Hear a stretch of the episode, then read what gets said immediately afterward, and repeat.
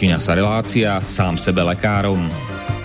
V rámci tejto relácie môžu zaznieť rozličné údaje o rozpoznávaní a liečbe rôznych chorôb a zdravotných ťažkostí. Všetky takéto údaje sú určené výlučne pre vašu informáciu a nesmú byť chápané ako lekárske odporúčania. Ak máte akúkoľvek akútnu či chronickú chorobu alebo iné zdravotné ťažkosti, s ktorými si sami neviete dať rady, obráte sa prosím na kvalifikovaného a skúseného odborníka, ktorý bude môcť individuálne určiť, v čom tieto choroby a ťažkosti spočívajú a ako by ich bolo možné odstrániť či vyliečiť. Nič také však nemusí účinkovať na diaľku, teda bez toho, aby vás kompetentný odborník videl a osobne vypočul a vyšetril. Preto je dôležité osobné odborné poradenstvo, ktoré vám môže ušiť liečbu na mieru podľa vašich potrieb, životného štýlu, životného rozpoloženia a ďalších individuálnych daností. Nie je však v silách ani moderátora, ani hostí tejto relácie predvídať všetky okolnosti, ktoré by mohli konkrétne vo vašom prípade nastať a vyčerpávajúcim spôsobom ich v rámci relácie popísať. Zároveň moderátor a hostia tejto relácie nemajú nejakú kontrolu nad tým, či budú ich slová presne zapamätané, správne pochopené a bezchybne uplatnené. Zároveň vôbec netušia, kto všetko túto reláciu bude počúvať a teda nemajú nejakú možnosť individuálne podľa potreby zasiahnuť a diagnostiku či liečbu vhodne upraviť. Zároveň sa lekárska veda prudko vyvíja a každý týždeň sú zverejňované nové a nové vedecké štúdie, z ktorých niektoré prinášajú úplne zásadné nové poznatky, rozširujúce ľudské poznanie alebo vyvracajúce doteraz prevládajúce domienky. Zároveň je človek tvorom omylným a aj napriek všetkej poctivej, úprimnej a svedomitej snahe o plnosť, pravdivosť a bezchybnosť poskytovaných informácií sa môže pomýliť. Preto to všetko nie je mysliteľné, aby moderátor či hostia relácie sám sebe lekárom na slobodnom vysielači niesli akúkoľvek hmotnú či nehmotnú zodpovednosť za prípadné škody, ktoré si poslucháči môžu privodiť neúplným zapamätaním, nesprávnym výkladom či nevhodným uplatnením vo svojom živote tých údajov, čo v tejto relácii odznejú. Z toho však vôbec nevyplýva, že by sme si za svojimi slovami nestáli, ale len to, že keď nemáme právo osobným zásahom ovplyvniť diagnostiku či liečbu daného jednotlivca, logicky nesmie byť od nás požadovaná osobná zodpovednosť za to, čo nemôžeme nejako ovplyvniť. Počúvate Slobodný vysielač. Milé poslucháčky, vážení poslucháči, vítajte v mimoriadnej relácii sám sebe lekárom číslo 296. Výnimočne teda nie v nedelu, ale v stredu naživo. V stredu 15.12.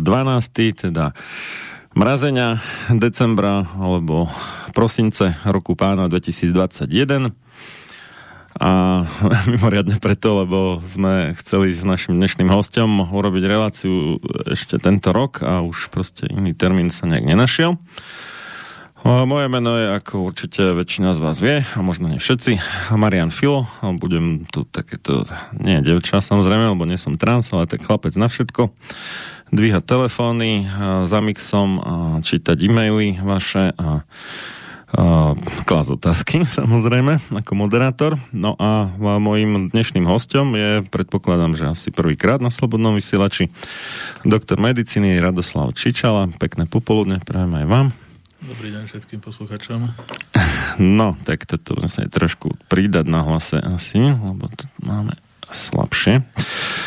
Dobre, tak... Uh, tým, že ste prvýkrát na Slobodnom vysielači, tak máme taký dobrý zvyk, že uh, by ste sa mohol predstaviť, že kto, kto ste, čo ste, čo ste za doktora, kde ste študoval, alebo pracoval, kde teraz pracujete a tak. Nech sa mm-hmm. páči. Tak ja som študoval v Bratislave na Lekárskej fakulte Univerzity Komenského. Ukončil som štúdium 2012 e, diplomovou prácou z imunológie. V 2013 som nastúpil na psychiatrické oddelenie, keď pôvodne som mal v pláne imunologické oddelenie, ale nejako skrz nejaké osobnostné no, nezhody som sa radšej rozhodol pre e, psychiatriu a s tým som spokojný s týmto výberom, ale imunológia ma baví doteraz. Čiže to máte skôr ako koniček teda? Asi. Áno, je to koniček a navyše uh-huh. teraz v posledné roky sa dosť ukazuje, že tá imunológia je veľmi silne prepojená s tou psychikou, uh-huh. že vlastne aj v tom mozgu sa našli nejaké nervové bunky, ako nervové imunologické bunky, ten imunitný systém nejaký. Uh-huh. Tá funkcia ešte nie je presne známa, takže to sa časom ukáže, ako všetko v medicíne. No a potom vlastne ja som od 2013 pracoval na psychiatrickom oddelení. Od cca od toho istého roku som začal aj slúžievať nočné služby alebo víkendové služby 24 hodinové na somatických, na somatických oddeleniach, ako je doliečovacie oddelenie, kožné oddelenie, paliatívne oddelenie, čiže nemám kontakt len s tou psychiatriou, ale mám kontakt aj s tou somatickou medicínou. Bežne sme v službách riešili infarkty, rôzne zlyhania obličiek alebo nejaké orgánové zlyhania. Tých prípadov bolo množstvo, lebo som takto pracoval v tých službách od roku 2013 do roku 2019, takže tam sa robili aj odbery, kadejaké aj vyšetrenia z tej somatickej medicíny. Takže s tou medicínou somatickou som bol tiež v kontakte. Nie je to tak, ako si mnohí ľudia myslia, že psychiatr neprichádza do kontaktu s, s obyčajným pacientom. Práve prípady také, ktoré sú komplikované, tak často je volaný ten psychiatr ako posledná inštancia. Musíme veľa patrať, aby sme vylúčili tú psychickú príčinu a po prípade tam našli tú somatickú, ktorá, na ktorú sa pozabudlo. No od 2014 do 2019 som pracoval ešte aj v vo väznici pre odsudených a obvinených na výkon trestu. To bola taká, taká ambulantná starostlivosť, ale to človeka po rokoch omrzí, nakoľko tam to je všetko v tých väzniciach, a nielen slovenských, ale aj svetových, o tom, ako tí väzni sa dostan, môžu dostať nejakým návykovým liekom a malo to výhodu tu, že som zistil, že čo všetko sa dá zneužívať, šňupať a aké kombinácie tých liekov majú všelijaké euforické účinky. Človek e, mimo tohto sektora nedostáva sa do kontaktu s tým tak bola to veľká škola a naučil som sa tam aj, mm, keďže väčšinou tam boli rôzne klamstvá od tých väzňov, ako simulovali rôzne ochorenia, aby sa dostali k nejakým liekom. Najčastejšie to boli lieky na spanie alebo na ukludnenie nejaké benzodiazepiny ktoré oni potom z, rozmiešali, si rozdrvili a šňupali to alebo kšeftovali s tým, lebo to je, tam to funguje v tej väznici ako veľký biznis a mm, tie lieky sú veľmi cenný artikel. Takže to bolo v tej väznici. No a Čiže to sú tie tzv. legálne drogy, hej? No, to sú tie legálne drogy. No, ja sa doteraz smiem na tom, že, mm. že je problém uh, Ivermectin na Slovensku, že ide sa po Ivermectine, ale ja som už v 2014 alebo v 15 upozorňoval, neviem, hlavný správ sa mi, že ten článok vyšiel, ale písal som aj viacerým inštitúciám uh, na z čo sa vyrába pervitín, že je to vlastne z voľne predaných liekov, ktoré sú dostupné v lekárniach. Chodia odborníci, ktorí tento pervitín doma vyrábajú po tých lekárniach a v jednej lekárni skúpia jedno balenie, koľko im dajú, ako zmanipulujú tých predajcov. No alebo z Polska sa dováža No a to nik, nikto, nikto to nerieši a akože týchto, tejto výroby pervitínu každým rokom enormne pribúda. Akože je to pomerne jednoduché vyrábať v domácom prostredí. No a tie dopady na, tú, na toho jednotlivca akože sú obrovské. Ten človek jednak ho to zničí po sociálnej stránke, ale aj po telesnej. Tí ľudia po desiatich rokoch sú tak telesne zdevastovaní, že aj o mnoho staršie vyzerajú a majú zdravotné problémy, často psychózy a schizofreny navodené drogami. Takže... To je ten tzv. perník, hej? Alebo Áno, teda... to, je per, to je perník, no. Me, met, metamfetamín. Metamfetamín, no. Mm-hmm. Hm, no. To bola taká skúsenosť z tej, e, z tej väznice. No a teraz vlastne pracujem na psychiatrickom oddelení. Na tom psychiatrickom oddelení Jednak prijímame pacientov, e, e, mali sme aj covidových, samozrejme, lebo vyskytol sa u nás covid, tak sme sa zmenili na covidové oddelenie a mali sme tam covidových pacientov. A jednak v rámci nemocnice vykonávam e, vyšetrenia na centrálnom príjme, e, keď niekto príde zvonku, má nejaké psychické problémy a nedostane sa ku psychiatrovi do ambulancie, lebo to je dnes veľký problém, tam sú čakacie doby do ambulancie niekoľko mesiacov, pol roka, takže ten človek skôr spacha samovraždu, ako sa dostane ku psychiatrovi, no a tí, ktorí sa neboja ísť do nemocnice, tak idú do nemocnice. No a ešte popri tom robím konzília.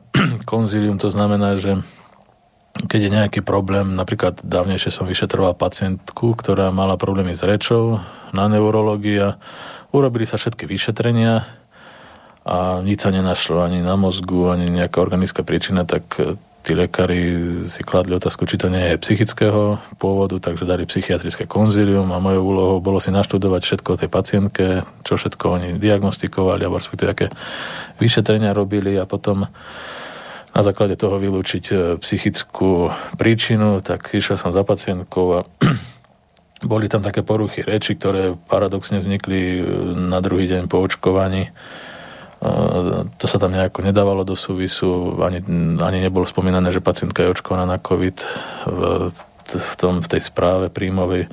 Až potom, keď sme sa tak nejako spolu bavili, tak e, pripustila, že aj to by bola možnosť. Tak nasadili sa nejaké lieky, e, čo akože zlepšili nejaké prekrvenie v mozgu a ešte aj skúsilo sa tam antidepresívum a paradoxne ona po mesiaci všetky tieto príznaky pominuli. Takže ono, tam s tými antidepresívami je tiež e, taká zaujímavá vec, že doteraz sa nevie, ako presne účinkujú, aj napriek e, tej vede, ktorá sa tvári, že všetko vie, ale ten účinok tých antidepresív nie je známy. Tam v minulosti sa uvažovalo, že majú len takú jednoduchú funkciu, že dvíhajú hladiny serotonínu, ale teraz už e, sa uvažuje, keď sa tá veda pozná, respektíve to fungovanie mozgu pozná lepšie, tak sa uvažuje, že tam bude aj zapojenie do nejako do, transkry, do, do DNA vlastne a tvorby akože nových e, buniek mozgu a prepisu tejto DNA, čiže aj tam by sa dalo že hľadať nejaký súvis, lebo to viacerými kolegami sme sa bavili, ktorí mali pacientov e, covidových a boli na antidepresívach, tak e, ten COVID u nich mal taký ľahší priebeh a to, to, takéto pozorovanie mali ambulantne a, a čo je ten protokol pána doktora Marika, ak sa nemýlim, tak tam v tom odporúčaní, v tom masku je, sa mi dá, že jedno antidepresívum. To, to sme nad tým dumali dosť ako s Petrom Tuharským, že čo to tam hľadá, že aká, aká divná vec. No, no, tam treba si uvedomiť jednu vec, že mm, keď si to človek zoberie, ako začínala tá tá pandémia, tak prvé, čo človek videl, tak to boli niekedy začiatkom roku 2020, to boli správy o tom, ako v Číne na Zemi sa nachádzajú ľudia, ktorí majú nejaké novo, nové ochorenie prenosné. No a keď to človek videl, tak samozrejme nie každý má tú psychiku takú odolnú. Niekto, kto to videl, tak automaticky si dokázal sám nejakú autosugestiu navoliť E, hyperventiláciu alebo tachykardiu alebo aj dýchovú tieseň. No a samozrejme chudák ležal doma zalezený v nejakom uzavretom priestore a modlil sa, aby toho covida nedostal. No ale samozrejme popri tom e, mal úzkostné stavy, mal obavy a ten svoj organizmus priviedol do chronického stresu. No a ten chronický stres keď, keď si zoberieme, že akutný stres, akutný stres je de facto výhodný pre imunitu, ale keď je chronický stres, tak ten imunitu oslabuje. Všetky tieto zapalové e, reakcie sú buď premrštené, alebo je to zle rozložené, tá rovnováha, no a tým pádom e, tá obrana voči tomu infekčnému agensu je horšia. Takže ja som aj takto uvažoval nad tým, že to antidepresívum tým, že človeka to ukludní, že skutočne sa dostane do, do lepšej nálady ten človek, tá psychika je spokojnejšia, tak okamžite aj ten imunitný systém začne aj lepšie fungovať a takto nejako to môže pôsobiť. Lebo mnohým pacientom aj čo som vyšetroval, tak e, skutočné anxiolitikum, nejaké bežne dostupné anxiolitikum, ale aj vo forme nejakých čajov, čo je... Tak, teda proti úzkosti liekaj. Áno, proti mm. úzkosti. No. Napríklad e, mnohým ľuďom, čo mali takto úzkosť a aj dostali tohto covida, tak som odporúčal sladké drievko, čo je po české lekožice. A to má skutočne dokázané aj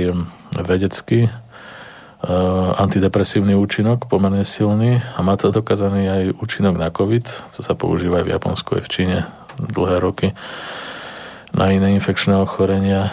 Takže ja, ja v mojom okolí, čo nejako ľudia ma oslovili, že potrebujú nejako pomôcť a začínalo sa väčšinou takýmito čajmi a už keď to bolo komplikovanejšie, tak aj nejaké antibiotika sa nasadili. Tak nikto nemal nejaké závažnejšie problémy. Mal som jeden prípad známeho, ktorý dlhodobejšie sa liečil na depresiu a tú depresiu nemal dobre zaliečenú vplyvom toho stresu a tej neistoty, ktorá, ktorú prináša táto doba, tak tá depresia sa mu vrátila. No a ku psychiatrovi sa nemohol dostať, buď tam ten psychiatr nedvihol telefón, alebo nebol dostupný, tak uh, on mal niekoľko týždňov trpel nespavosťou, čo samozrejme viedlo k oslabeniu organizmu.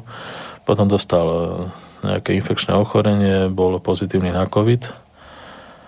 No a 3 alebo 4 týždne sa sám liečil na tento no, COVID alebo ešte nejaké pravdepodobne pridružené iné bakteriálne ochorenie a nakoniec skončil na ventilácii prúcnej ako 40 ročný a Zaujímavé bolo to, že vlastne bol najprv hospitalizovaný v nemocnici v Čaci, tam v tej Čaci mu bolo necielene nasadené antibiotikum, bol preložený do Martina, z Martina bol preložený do Šiach, zo Šiach bol preložený späť do Čace, čiže zo severnej časti Slovenska na najjužnejšiu časť Slovenska dôvod, prečo takto presúvali pacienta, čo treba si tiež položiť otázku, že prečo takto presúvajú pacienta, jednak je to rizikové pre toho pacienta, jednak pre okolie, ak bol pozitívny, jednak obrovské náklady na prevoz, keďže tam treba nejaký ochranný materiál a ochranné pomocky. Takisto uh, neviem, aké firmy to zabezpečujú takéto prevozy, ale nebude to lacné. No a Takisto je nepochopiteľné, že ako môže taká veľká nemocnica, respektíve s takým veľkým spádom ako Martin, e, povedať, že potrebujú uvoľniť lôžko, alebo potrebujú mať pacientov pre, alebo uvoľnené miesto pre svoj spád. Pritom už je to niekoľko rokov, čo sú zrušené spády. Uh-huh. Takže to by sa vôbec takto nemalo brať. Stále sa to nejako rieši, že je nejaká... Čo si možno nevšimli niektorí tí lekári z Martina ešte. Že... No tak ono, ono je to dobrý argument, tak netreba si idealizovať lekárov, ani lekárom sa nechce mnohým robiť. A tak aj z policajtov sa smejeme, že keď uh, ja som nedávno vyšetroval takú pacientku, ktorá zažila kyberšikanu, no a uh-huh. policajtom sa nechcelo spísať trestné oznámenie, tak ju poslali mne na vyšetrenie. No akože to... A takých prípadov je viacero, že keď príde žena po znásilnení za policajtami, tak uh-huh. nechce sa im písať to trestné oznámenie. Neviem, mnohí to má, že nevedia napísať alebo potom... A to je otázka, že čo ich potom učia teda tých policajtov? Alebo tam idú len tak ľudia absolútne nevyučení v tej policajnej práci? A... Ťažko povedať, ako samozrejme sú, mm. ako aj v každom obore, tak som to povedal, že vlastne mm. medzi tými lekármi sú lekári, ktorým sa nechce robiť, aj medzi mm-hmm. policajtami sú policajti, ktorým sa nechce robiť, aj mm-hmm. v každom obore je človek, ktorému sa nechce robiť. No a keď na takéhoto človeka narazíte, tak máte smolu. No. Horšie je, že v tom zdravotníctve, ja čo sledujem, tak väčšina tých šikovných lekárov alebo tých pracovitých e, poodchádzala do zahraničia. Množstvo mojich e, kamarátov často ako dôvod e, udali rozkradanie týchto nemocnic slovenských, privatizáciu. Mnohí vyslovene odmietajú robiť pod nejakým zariadením, ktoré vlastní Penta alebo nejaké finančné skupiny, ktoré sú napojené v kadejakých kauzach. Takže a títo ľudia radšej odídu nie kvôli tomu, oni neradi odchádzajú, že, ale inú možnosť nemajú, lebo napríklad tú nemocnicu, kde oni pracovali, tak ju, konkrétne má takého kamaráta, tak ju kúpila Penta, no a sa to v ňom bylo, že či proste bude zara on robiť na, tak, na, tak, na takýchto ľudí bezcharakterných, alebo proste radšej pôjde preč. Ako.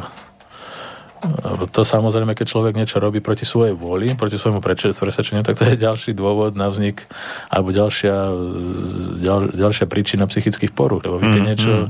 do niečoho ste nutení, čo, s čím nie ste stotožnení, tak vzniká hneď, hneď prvý symptóm je úzkosť. Takže tak, no. Takže pracujete teda dominantne ako psychiatr, ale v podstate tá imunológia je váš koníček. Um, nie ste takí, že klapky na oči psychiatria koniec, aj ako ne, ne, mnohí, mnohí lekári, že nepozerajú mimo ten svoj úzko vymedzený obor, ale naopak snažíte sa vidieť aj tie súvislosti mm, v iných častiach tela a podobne. Uh, to je určite chválihodné. No a COVID vás teda zaujal, hej, zrejme ako uh, fanúšika imunológie, predpokladám. že bol ste od začiatku v tom, že to je nejaká veľká bublina, alebo až po nejakom čase o vás skreslo, že tu niečo nesedí, alebo jak to bolo? No samozrejme, ako z počiatku tiež som akože obával som sa toho, akože skutočne som dôveroval týmu autoritám, akože človek nechce priznať, že až takto by to bolo organizované na celom svete, no ale postupne ako začali byť v médiách niektoré slogany, ktoré majú fakt e, formu nejakej, nejakých sugestívnych myšlienok a manipulácií, tak človek si to potom všetko pospája tým, že ja som pracoval v tom e, väzení s tými väzňami, ktorých základnou charakteristikou často, ja som bol v, tom, v tej väznici, kde bol kde je najvyšší stupen stráženia, kde sú doživotní väzni, vrahovia a takýto. A oni, oni mnohí sa držia vzorca, že keď niečo neurobím ja, tak to niekto, niekto iný urobí. Takže to musím urobiť ja. Keď ja chcem niečo ukradnúť, tak to musím ukradnúť teraz, lebo to si iný to môže ukradnúť. Takže oni takto, takto myslia. No a takisto, keď za vami chodia, že chcú lieky, vo väzniciach je veľmi obľúbený taký koaxil, to je antidepresívum a on, ono je zaujímavé v tom, že keď sa podáva intravenózne, tak ono má na 10 minút taký účinok ako pervitín, že to tých ľudí tak nejako nabudí. A napríklad v Rusku, tianeptín je tam účinná látka, no a v Rusku tam toho bolo, také problémy s tým boli, že kvantum ľudí si to pýchalo, tak to zakázali, tento tianeptín tam, alebo to dali medzi nejakú obmedzenú medikáciu, ako sú opiaty. A z toho dôvodu, že tí ľudia si to tam pýchali a tam vznikali nekrozy na tej koži a akože kvantum ľudí to tam užívalo. Bol ten krokodil teda. Nie, nie, to nebol nie, krokodil. Či to je, krokodil bol z kodejnu. Z kodejnu sa uh-huh. krokodil vyrába, uh-huh. to je niečo iné. No tak Rusi oni... Ale tiež, tiež tam boli nekrozy, pokožky. Áno, tam, tam, boli, tam bolo aj také odpadávanie svalstva od uh-huh. kosti. Čiže že také leprotické v podstate. Aj to bolo také systémové. Uh-huh. Toto bolo skôr také lokálne, že vznikali nejaké zapaly a uh-huh. prechádzalo to do nekrozy a tam potom sa robili amputácie.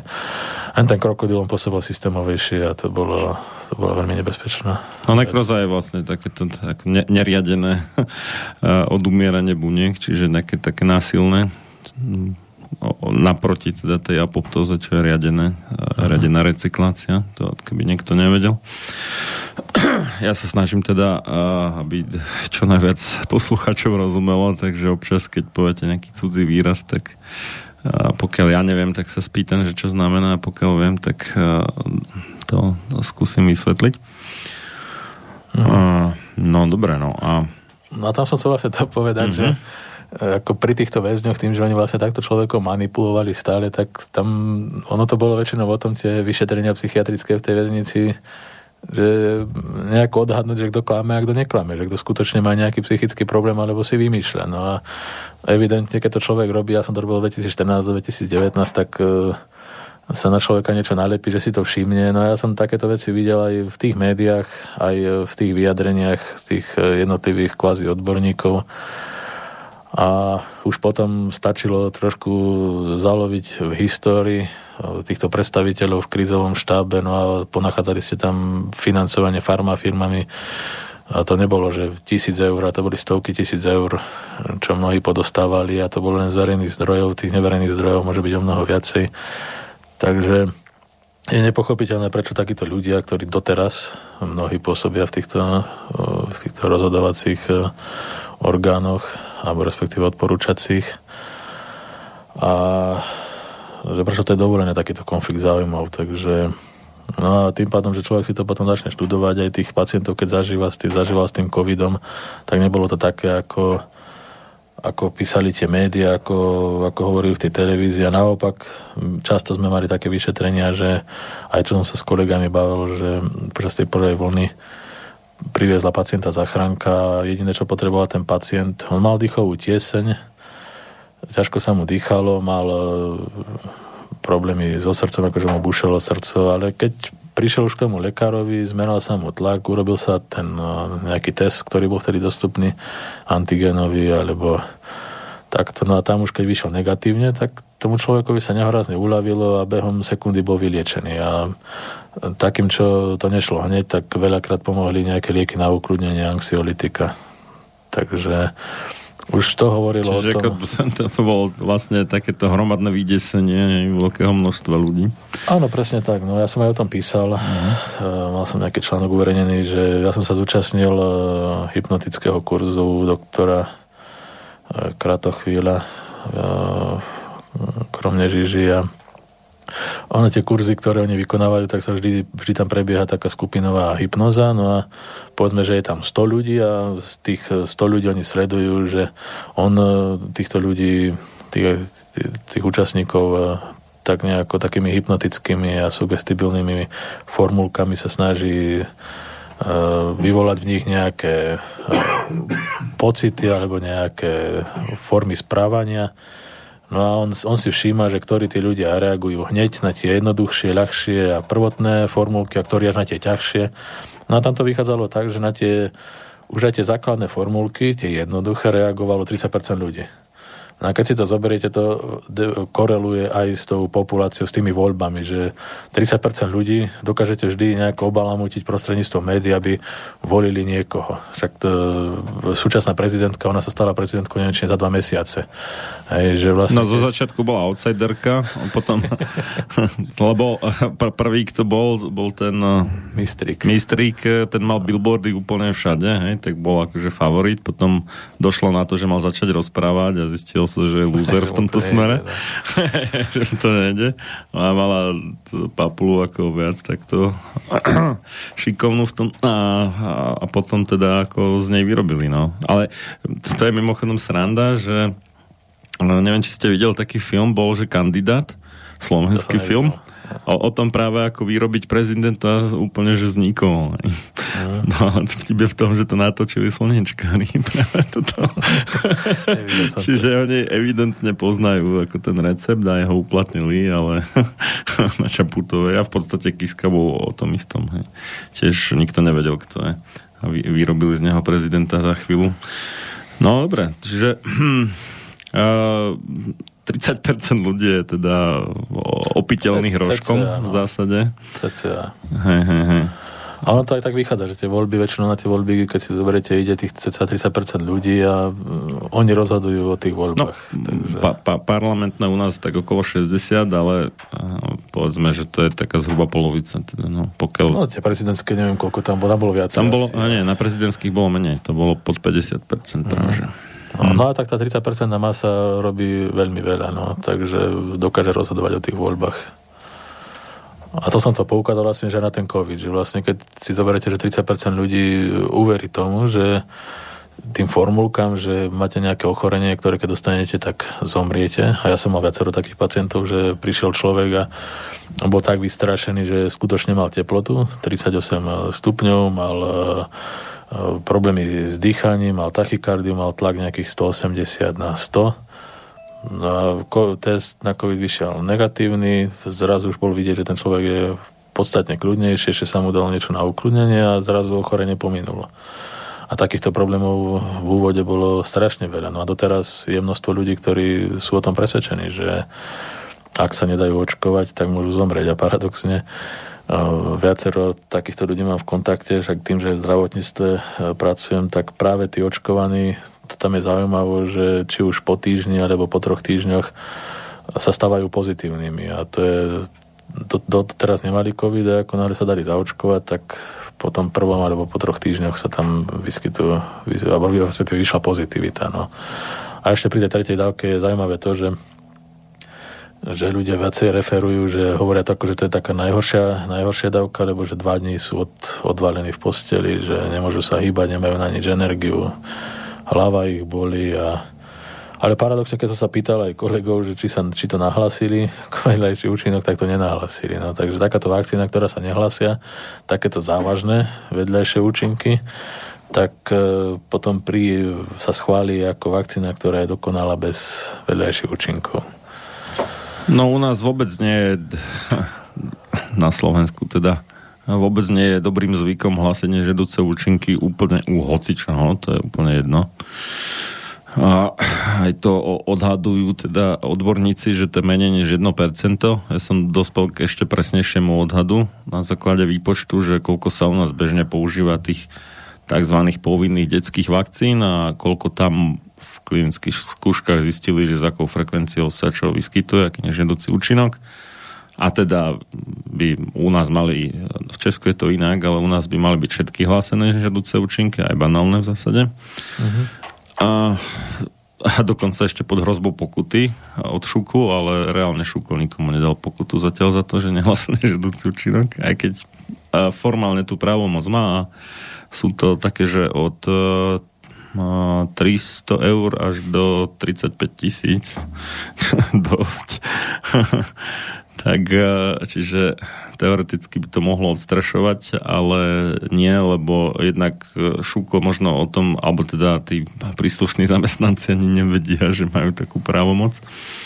A, a ak aj vedia, tak ju nevyužívajú a lekári nevedia, že majú povinnosť naozaj hlásiť nežedúce účinky na základe zákona o liekoch a zdravotníckých pomockách. A a ak aj vedia, tak vedia, že šúku to nerieši, takže to aj tak nehlasia. Takže e, e, reálne sa to nerobí, nemajú nejakú motiváciu, pretože e, okrem teda svedomia, ale no, zo svedomia sa človek nenaje, ako si mnohí asi hovoria, takže e, za vyplnené hlásenie nežedúceho účinku nie je žiadna odmena, to sa iba hovorí, ako že to je súčasť mhm. kapitácie, no a keď je to akože súčasť kapitácie, tak ako keby nebolo.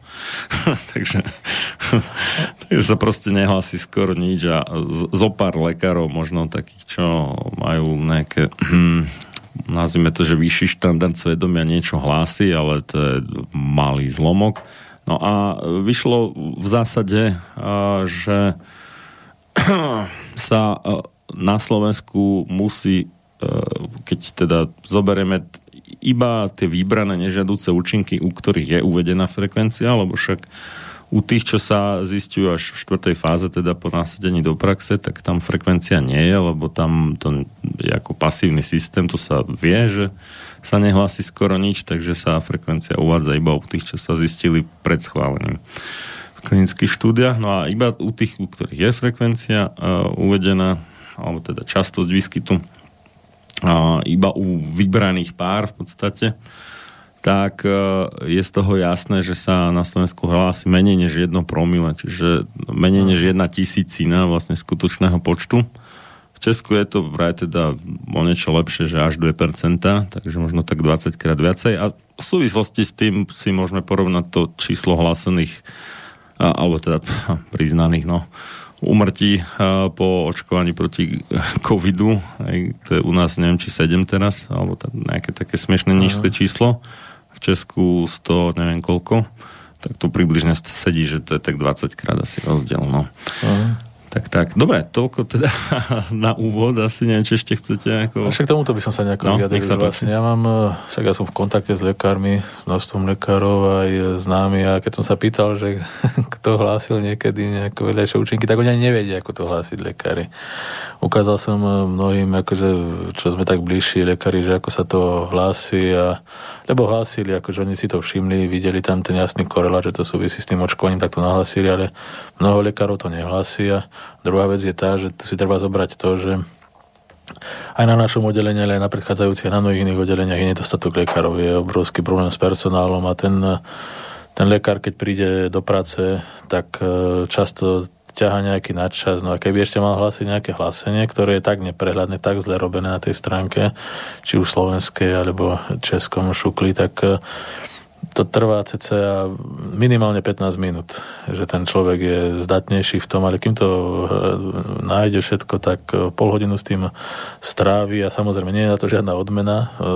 Dôvod, prečo by to mal robiť pre neho je len problém, lebo môžu ho kontaktovať z toho šuklu, musí to vysvetľovať, musí si to pamätať. Tak mnohí vlastne aj z takých alibistických dôvodov, e, čo tam nevidia, tak to tam nie je a toho sa mnohí držia. Lekári, čo nevyšetrujem, tak to sa nedá povedať, že to bola príčina, že som pochybil, tak ono aj platí, že čím menej vyšetrení, tak tým je menšia šanca, že sa niečo nájde. A de facto mám za to menšiu zodpovednosť, takže... Že ne, nehas, čo, sa, e, čo to nepáli, ne? tak je to a... obľúbené. No a s tými, ob, s tými oboďakmi ešte mm, k tým lekárom, lebo s tým máme veľký problém, že oni mm, nefungujú na tých ambulanciách. E, nedávno som mal taký zaujímavý prípad, lebo mnohé také ľahké psychické problémy už sú v kompetenciách obvodných lekárov. No a pacientka hovorila, že za 3 dní asi 100 krát volala na ambulanciu obvodného lekára, nemohla sa tam dovolať. A potom prišla ku mne na pohotovosť, na psychiatrické vyšetrenie, lebo mala úzkosti a nespavosť po pre, ako po covide. No a keď sme sa tak nejako rozprávali, tak mi povedala, že tá je obvodná lekárka, ktorá tam robí, tak má nejaký spad 12 tisíc pacientov. Takže akože to je nepochopiteľné, lebo keď si zoberiete, že mm, obvodný lekár dokáže podľa nejakých tabuliek obslúžiť korektne nejakých 1500 pacientov. A 12 tisíc pacientov teraz, keď mu má volať, ja som aj hovoril, že akože tu sa malo riešiť už dávno, nejaká línia, lebo mm, chodím aj na tie ambulancie týchto lekárov, alebo aj svojho lekára. Tá sestrička, vidie na tých sestričkách, oni sú zneurotizovaní, sú zneurotizovaní z tých hovorov.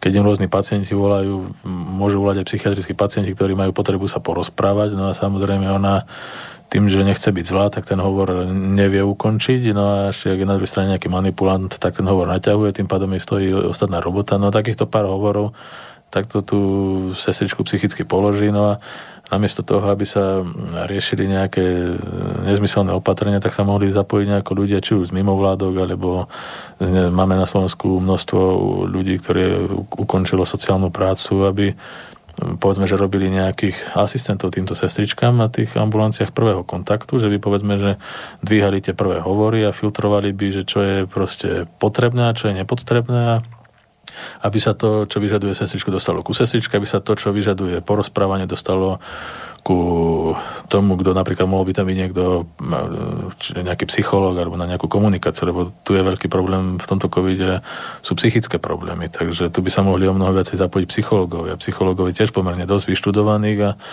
základné techniky komunikácie s pacientom ovládajú aj absolventi vysokých, alebo respektíve nie, nemusia byť absolventi, ale študenti nejakých vyšších ročníkov na psychologických fakultách, takže mohli byť aj psychológovia zapojení do tohto procesu pomáhania tejto pandémie. A myslím si, že tým, že by sa odľahčila práca tým obodiakom, tak tí obodiaci by v tých ambulanciách boli, by nemuseli odtiaľ utekať.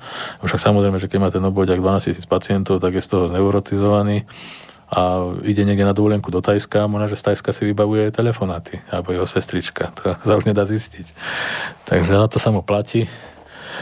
Akože zase kapitáciu by mal parádnu aj pri tých 12 tisíc pacientoch, ale reálne to nehrozí ako obhospodáriť. To, neviem, to by musel byť taký borec, že všetkých má tak preventívne zvládnutý, že skoro nikto nie je skoro nikdy chorý, ale to na Slovensku asi moc nehrozí reálne, takže Neviem, no dobre, tak uh, to, trošku obširnejší úvod, než som čakal, ale nevadí. Dáme si teda prvú hudobnú prestávku a, a prvé bude, prvá bude taká pesnička z mojej mladosti, tak uvidíme, či aj z vašej. No zahyň, studom večným zahyň podlá duša, čo o slobodu dobrý ľud môj mi pokúša Lež večná meno toho nech ovenčí sláva, kto seba v obeď svetu za svoj národ dáva. A ty morho, hoj morho, detvo môjho rodu, kto kradmou rukou siahne na tvoju slobodu, a čo i tam dušu dáš v tom boji divokom, mor ty len a voľne byť, ako byť otrokom. Samochalúbka. Počúvate Slobodný vysielač.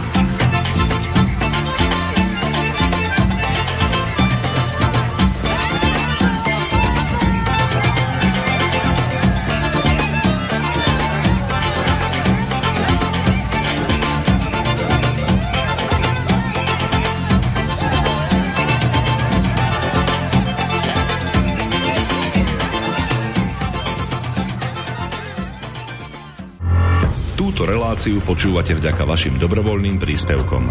Ďakujeme za vašu podporu. Počúvate slobodný vysielač.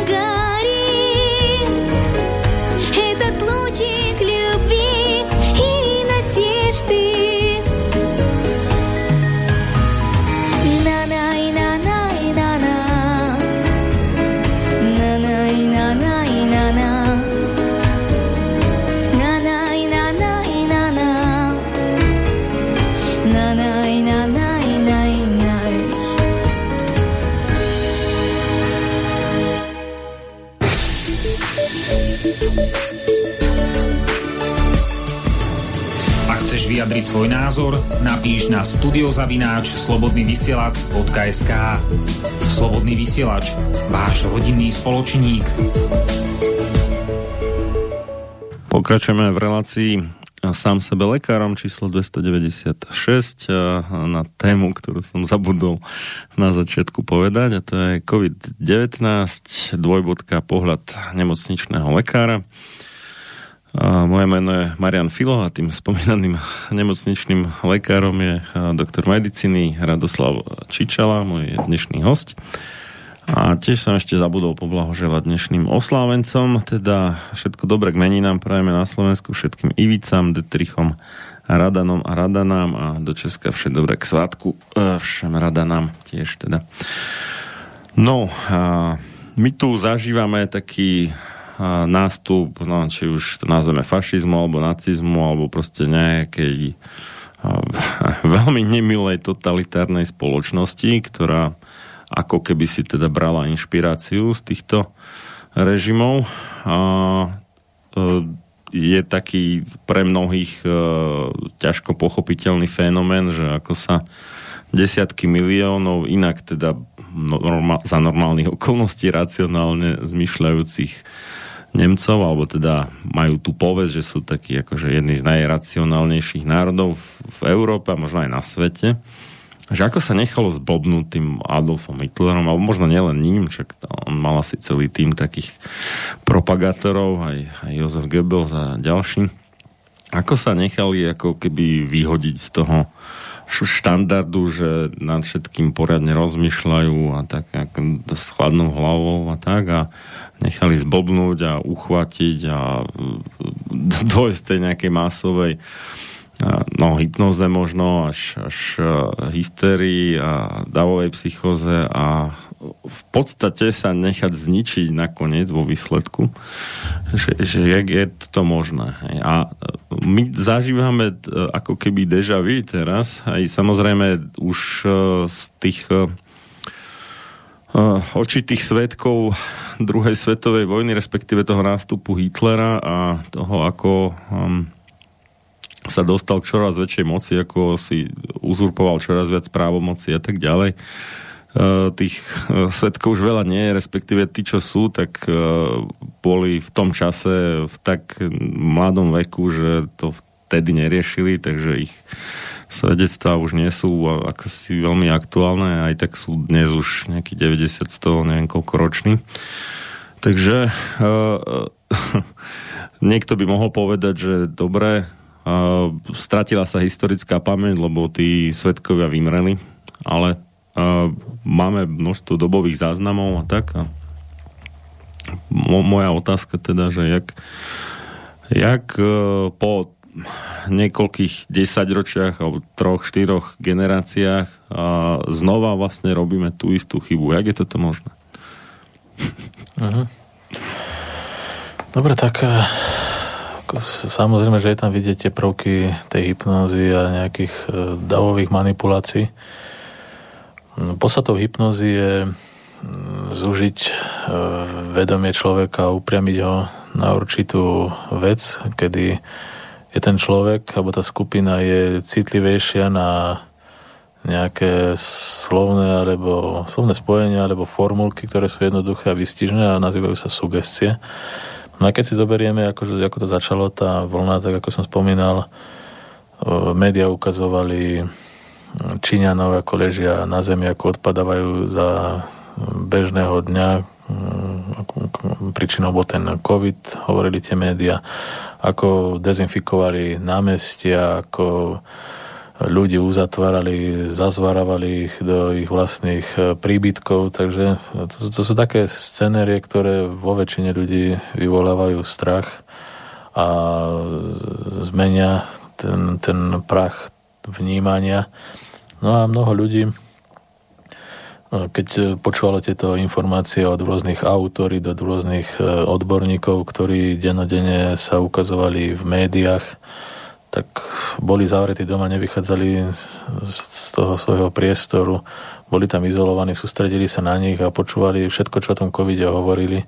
Už ich nezaujímalo, že ako žije ich rodina, ako majú, či majú nejaké povinnosti. Boli sústredení, mali to vedomie zúžené len na ten covid, tú pozornosť. Čiže Ostatné veci sa potlačili, to ich vedomie na ne nereagovalo alebo výrazne oslabene reagovalo a keď sa jednalo o COVID, tak sledovali na tom Worldmetri, koľko príbuda prípadov a už sa im aj snívalo o tom COVIDe. Mnohí ne, trpeli nespavosťou, bolo množstvo prípadov nespavosti. No a človek, keď je v takomto stave, eh, tak eh, je zvyknutý na tieto sugestie no a potom prišli, eh, už zaujímavé bolo to, že už niekedy na jar vedeli naši odborníci, ktorí štedro financovali farmafirmy v minulosti, že jediným riešením bude vakcína. Že inak sa budú doživotne nosiť rúška. No a tí ľudia dostali tieto informácie do podvedomia. Oni ich aj nemuseli spracovať, takže si uvedomovali, že čo im povedali cez tieto médiá, tieto osoby, ale dostali ich do podvedomia a v tom podvedomí majú uložené, že budem ten respirátor musieť nosiť celý život, ak sa nedám zaočkovať, alebo celý život tu bude COVID, ak sa nedám zaočkovať. A síce aj tí ľudia, keď sú racionálni, aj sú vzdelaní, tak e, si to neuvedomujú, lebo to podvedomie, tie ich nejaké púdy, ovplyvňujú to ich konanie. No a doteraz trvá to roky, že majú roky, mesiace, že majú zafixované, že vlastne tá vakcína je jediné riešenie. Nevadí im, že mala to byť druhá dávka, už to je tretia, štvrtá, tá situácia sa nemení.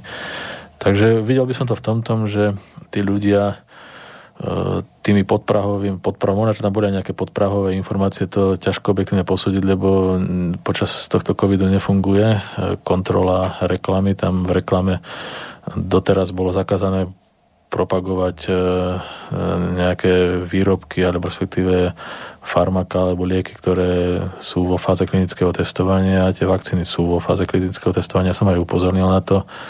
Úrad pre retransmisiu a kontrolu reklamy, neviem presne, ak sa volajú, tak som im písal, že vlastne prečo propagujú vakcínu, ktorá je experimentálna a nie sú známe dlhodobejšie účinky. No a tam napríklad na čele tohto úradu, respektíve vo vedení pôsobí Olga Giarfášová, ktorá e, nejako aj vo vedení RTVS je, ktorá zakladala s poradcom e, Kisku, e, Bútorom tú prieskumnú agentúru Focus. Čiže to sú sociológovia, ktorí, ktorých hlavnou náplňou je manipu, manipulovanie, hlavnou náplňou je sledovanie verejnej mienky a oni dokážu de facto vnímať a mať, majú na to aj mm, rôzne data a dokážu tú populáciu ovplyvňovať alebo vedia, ako na ňu vplývať rôznymi postupmi, ako si získať na svoju stranu tých ľudí a preto potom prišli také tie formulky, že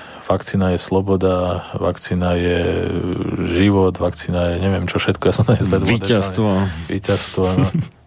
No a keď to počuli od e, známych e, osôb, od autorit, a to je vlastne podstata tej hypnózy, že vlastne keď človek počuje v nejakom hypnabilnom stave, čo je stav, kedy je zúžené vedomie, nejaké jednoduché a jasné formulky a sú prijímané, alebo tie podávané nejakou vysoko postavenou osobou, nejakou autoritou, tak minimálne 30% ľudí ich prijíma ako fakt. Že vôbec ich neuvažuje nad nimi, že prečo, či to je či to je skutočne tak, alebo to nie je skutočne tak, no tak asi nikomu nikto normálne nemôže povedať, že vakcína je sloboda, takže to človek je buď nejako ovplyvnený, alebo proste nejako... No, vtip bol v tom, že tam nebolo, uh, ani jedno z tých hesel nebolo, že vakcína je zdravia. He? Čiže oni vlastne boli z toho marketingového hľadiska tak tupí, že v podstate dali sami vedieť, že uh, je to uh, ako keby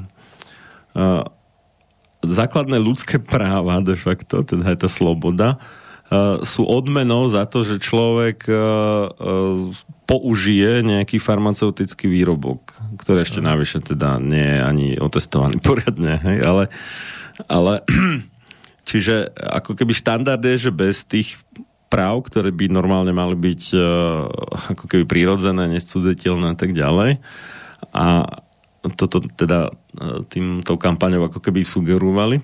No ale akože ten nadštandard, teda keď sa dá zaočkovať, tak bude mať tie ako výhody oproti tým nezaočkovaným. Čiže ono už tej kampane, že vakcína je sloboda, v podstate podsúvali, že budú diskriminovať tých neočkovaných. Áno, to už sa samotné tie použitie týchto formuliek je manipulácia No to bolo vidieť aj cez to leto, keď tých ľudí dovolili im cestovať e, do zahraničia paradoxne.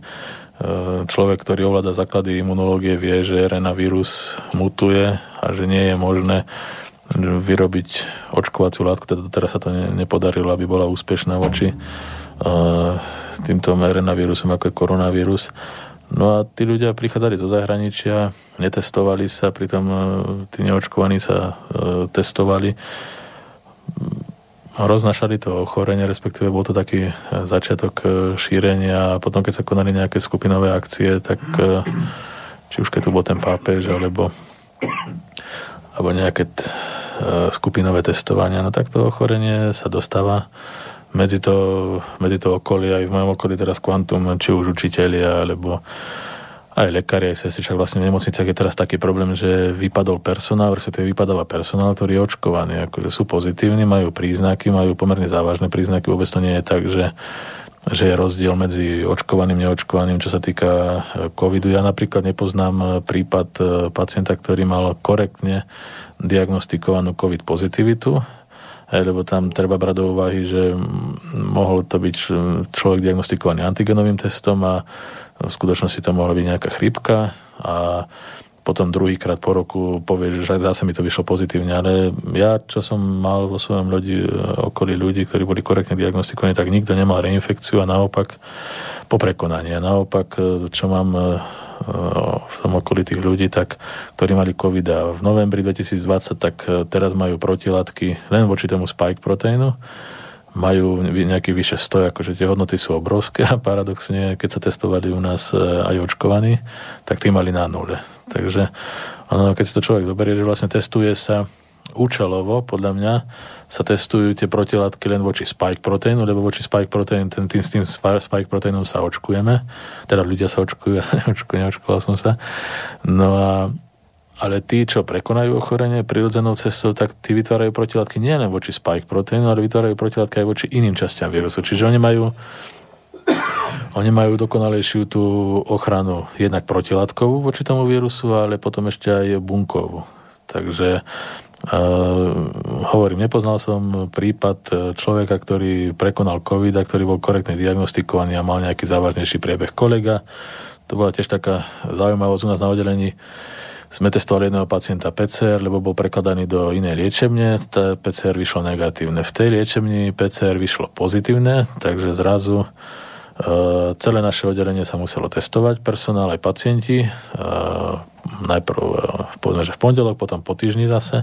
No a tam vyšli nejakí očkovaní, vyšli pozitívne a kolega, čo, je, čo prekonal COVID, tak vyšiel tiež pozitívne. No a žiadne príznaky, tak bol z toho samozrejme pohoršený a volal na hygienu na hygiene mu povedali, že musí 14 dní ostať v karanténe, on povedal, že v žiadnom, žiadnom prípade neostane v karanténe. Jednak on ako jediný lekár na oddelení, vtedy neviem, čo by to oddelenie by asi padlo, keby e, išiel na dlhšie do tej karantény.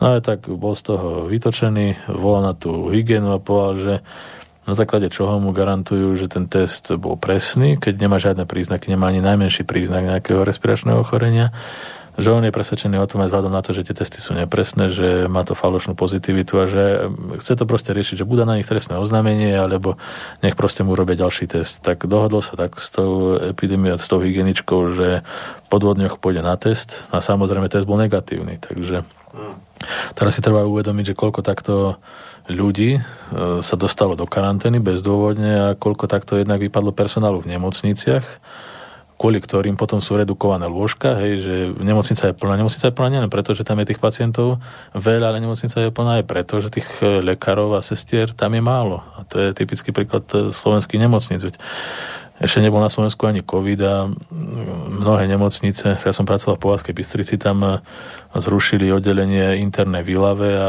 presunuli ten obrovský spad Ilavský do Povazkej Bystrice. Na tá Povazká Bystrica, tá interna fungovala už predtým na hrane, mali málo lekárov, e, malú kapacitu lôžok, no a ešte potom im pribudla Ilava, e, spad, takže samozrejme, e, ako to rieši, no jedine tak, že tých pacientov posielam skôr domov, nedostatočne zaliečených, lebo to sa nedá zaliečiť o, povedzme, že o tretinu vyšší spad, ako keď už predtým som mal problémy. No a samozrejme, že keď príde COVID, tak v tých nemocniciach bude problém, lebo pri COVID je taká vec, že slovenské nemocnice boli nastavené pre tie počty pacientov v tom spáde, že ten pacient tam bude týždeň hospitalizovaný. No ale COVID, covidový pacient je hospitalizovaný minimálne 3 týždne a 6 týždňov, takže zrazu e, z jedného pacienta, ktorý, alebo respektíve nemocnica, ktorá je nastavená na jedného pacienta na týždeň, tak treba 6 týždňov. Čiže tu by trebalo všetkým nemocniciam zvýšiť kapacitu 6 krát aby zvládali covidových pacientov. A to sa mohlo kľudne, to sa mohlo kľudne poriešiť tak, že mohli sa nejaké kasárne alebo nejaké takéto zariadenia prerobiť na covidové oddelenia a tam mohli byť tí ľudí, tí lekári, ktorí sú v nejakých momkách, alebo teraz ich chcú lekárov a sestry chcú nahnať do škôl, akože neviem, kde naberú tých lekárov a sestry. Ja nechápem, prečo teraz počas covidu, keď doteraz to nikoho netrapilo, že nejaký lekárov sestrička nie je v škole alebo v škôlke. A zrazu no, no tam... vraj niektorí z tých, čo odišli, že radšej pôjdu robiť do tej školy, kde si myslia, že to bude lážo plážo, a, a než ako v nemocnici s nejakým veľkým stresom. No, neviem, akože aj, keď, aj keď asi za podstatne nižší plat, čo je otázka, že neviem, že ak si to predstavujú, ale tak to je druhá vec.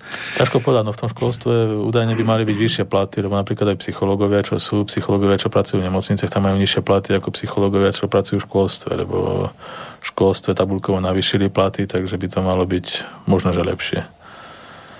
No, akože áno, ale musia od niekiaľ mať zase peniaze tej školy. No, a to... ako tie zdroje financovania škôl navýšené neboli moc, takže... Uh-huh.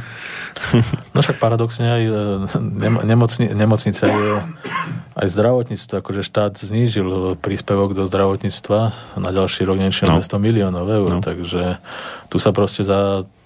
Ja si myslím, že ako vyčarujú asi tie peniaze a to pritom náklady rastú na energie, na stravu a toto a de- de- deti to majú vycúcať z prsta tie peniaze. No aj na lieky hlavne, keď si človek zoberie, že väčšinou nákladov ľudia si myslia, že väčšina nákladov v nemocniciach tvoria lekári a sestry. No to v žiadnom prípade, tam ide hlavne o lieky, akože jeden liek, keď si zoberiete nejaké generikum kúpite za euro a keď príde kamarát z firmy, tak ten vám ho predá za 50 eur. No a keď vy predávate od kamaráta z firmy za 50 eur ten liek, je to 50 krát drahšie. To sú náklady nemocnice, no ale vy máte za to nejakú dovolenku alebo nejakú knihu alebo účasť na, spolúčasť na nejakej štúdii s nejakým významným eh, predstaviteľom, takže tí ľudia sú proste takto v tých nemocniciach ktorí sú trošku tak charakterovo na tom slabšie, tak eh, dajú sa takto kúpiť a manipulovať a tým vlastne dvíhajú náklady tým oddeleniam a jediné, čo im ostáva, tak na Slovensku sa najlepšie šetrí na personále. Mm, lieky na jednom oddelení, jeden liek niektorým pacientom, respektíve jeden pacient na nejakom oddelení môže denne minúť lieky za tisíc eur. To si...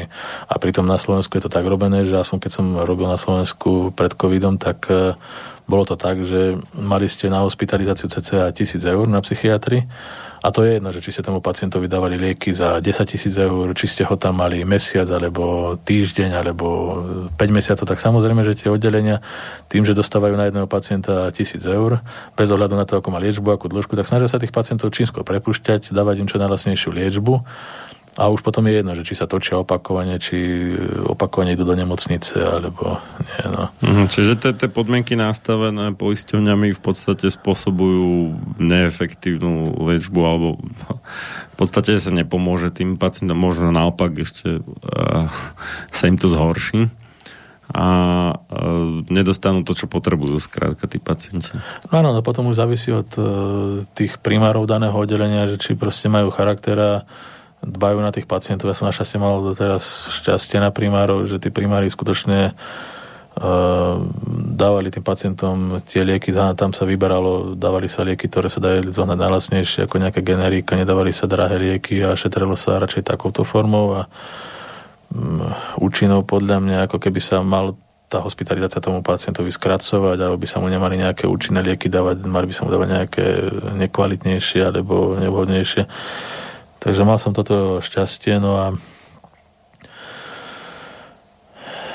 a tak, no. Ja, čo som chcel povedať No, my sme mali teda tú kolektívnu hypnózu, čiže mm, ľudia sú teda e, ako keby e, zahltení s, e, jak sa hovorí, že č- človek sa bojí aj chladničku otvoriť, že tam na neho vyskočí covid z chladničky. Čiže zahltený informáciami o covide, nie, že každú chvíľu správy začínajú, koľko bolo nových prípadov, koľko úmrtí a, a tak ďalej, ako keby to bola najdôležitejšia vec na svete.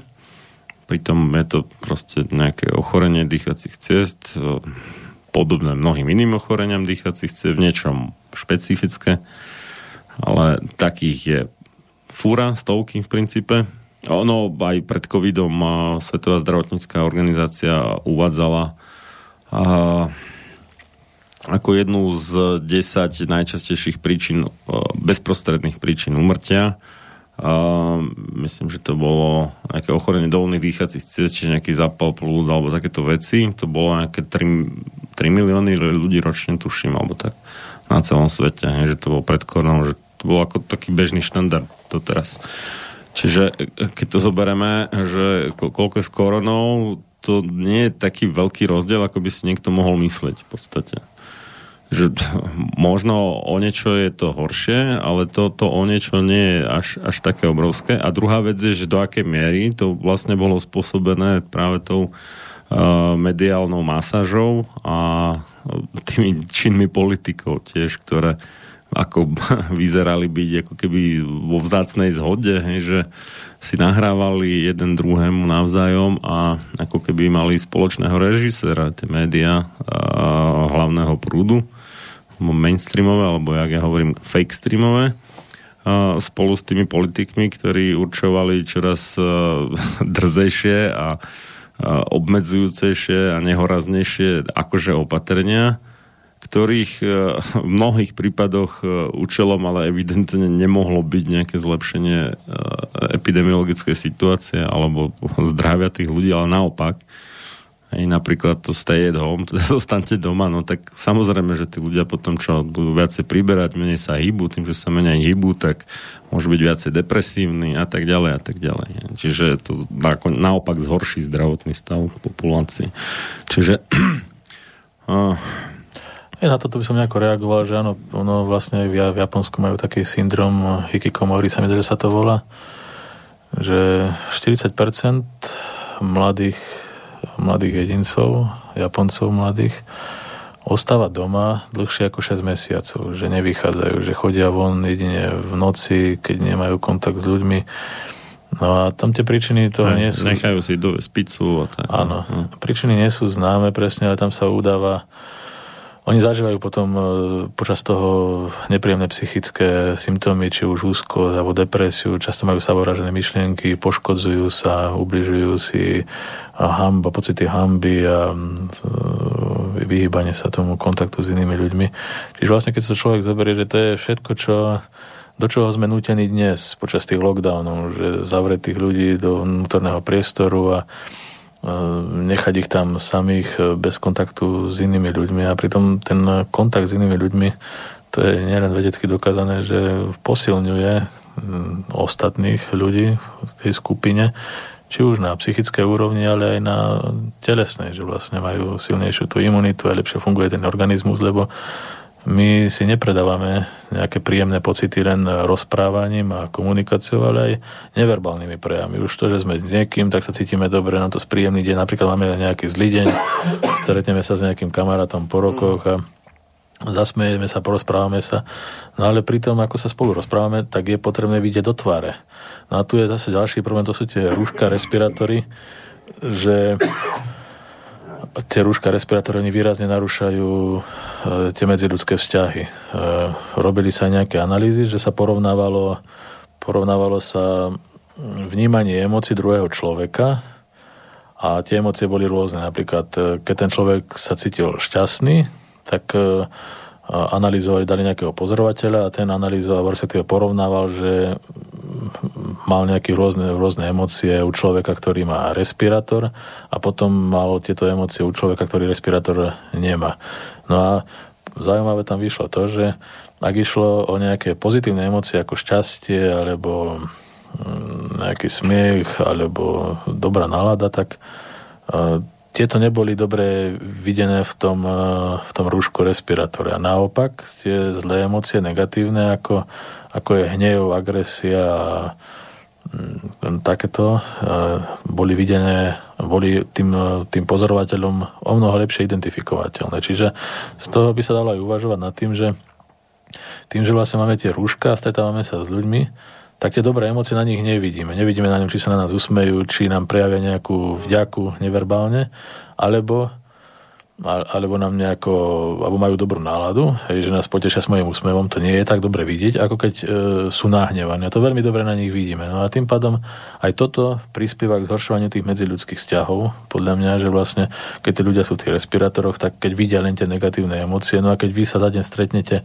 s desiatimi ľuďmi, o ktorých si vaše podvedomie myslí, že vy ste, že sú nahnevaní, tak ten človek si vytvára svet, že vlastne všetci sú nahnevaní, celý ten svet je zlý a proste...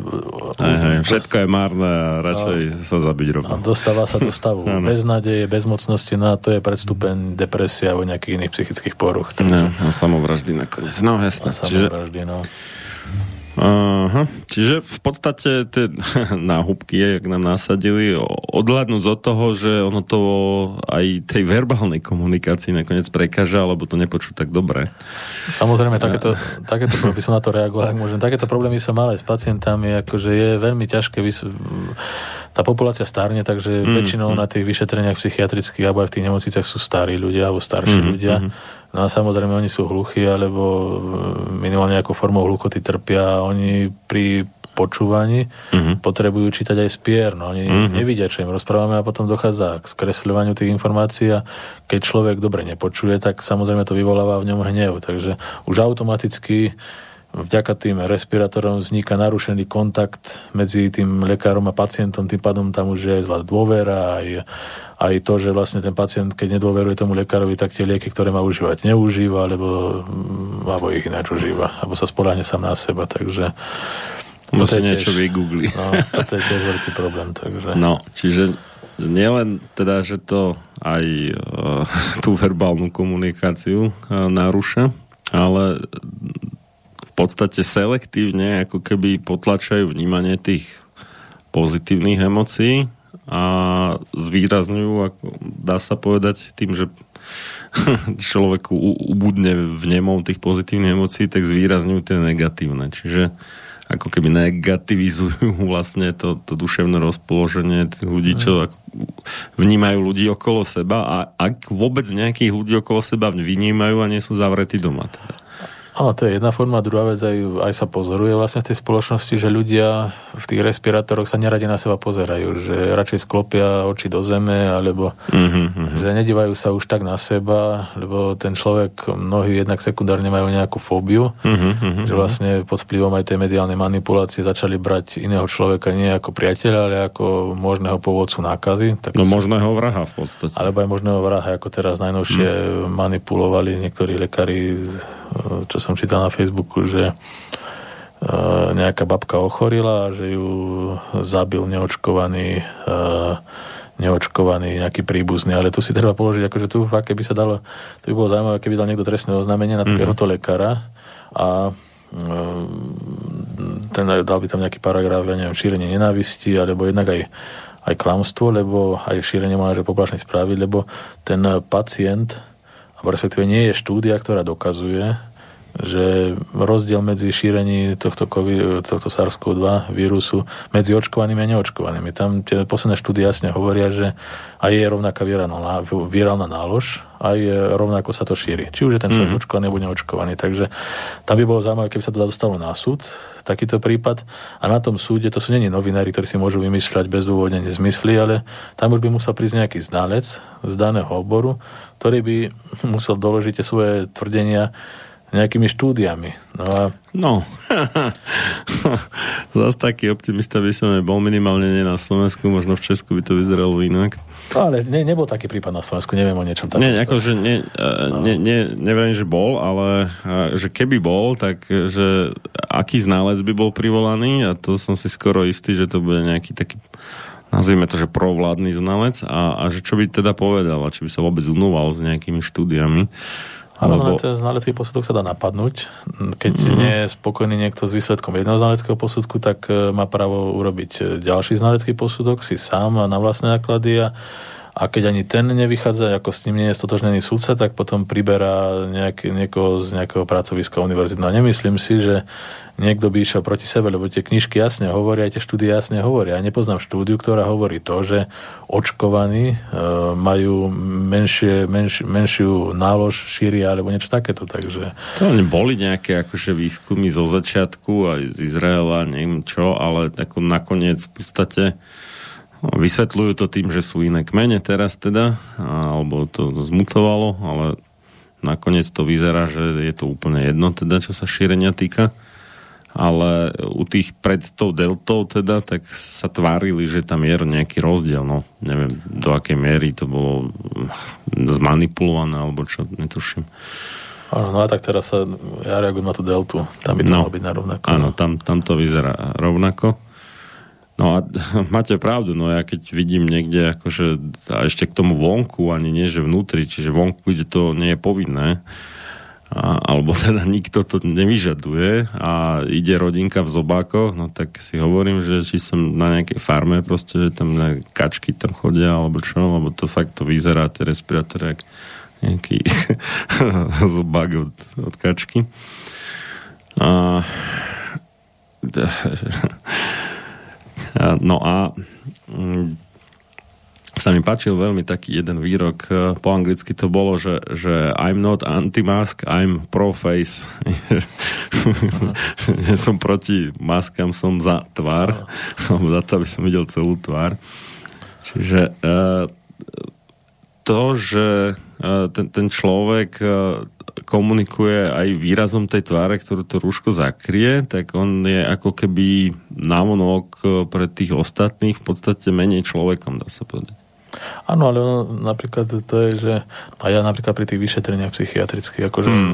tam napríklad klamstvo v respirátore nedokážete odhaliť, lebo... No, no, no, no toto, toto, na toto narážal, tuším, uh, Štefan Harabín, že Uh, hovoril, že na súde by normálne teda mali byť bez rúška, lebo aj keď ten sudca za niečo stojí a akože vie ako psychologicky, že čo ten človek, keď klame nejaký svedok alebo kto, tak ho potrebuje vidieť bez toho náhubku práve. A keď tam majú všetci náhubky, tak potom je možno dosť bezradný a v podstate ne, neodhalí ako na základe tej reči časti tela, tej zakrytej, že, že ten svedok klame. No.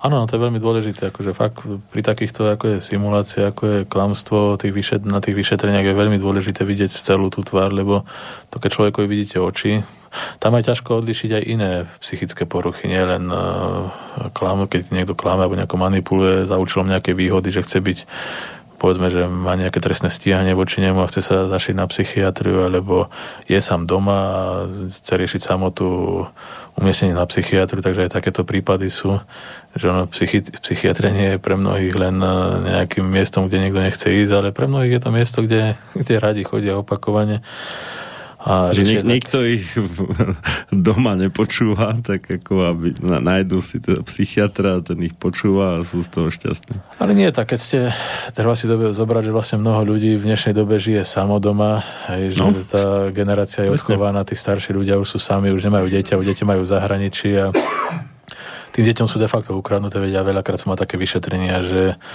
dovezli mi babku, ktorá je dementná už niekoľko mesiacov, oni ju nehajú samú doma, má tam plynový šporák, no a ešte sa čudujem, že to, to ne, nevybucháva častejšie, tie plynové šporáky, lebo keď je pacient dementný, tak samozrejme zoberie jogurt, dá si ho na plynový šporák a si prihriava plastový jogurt na plynovom šporáku. Oni v tých ťažkých demenciách alebo tak, s takýmito demenciami si neuvedomujú to svoje konanie.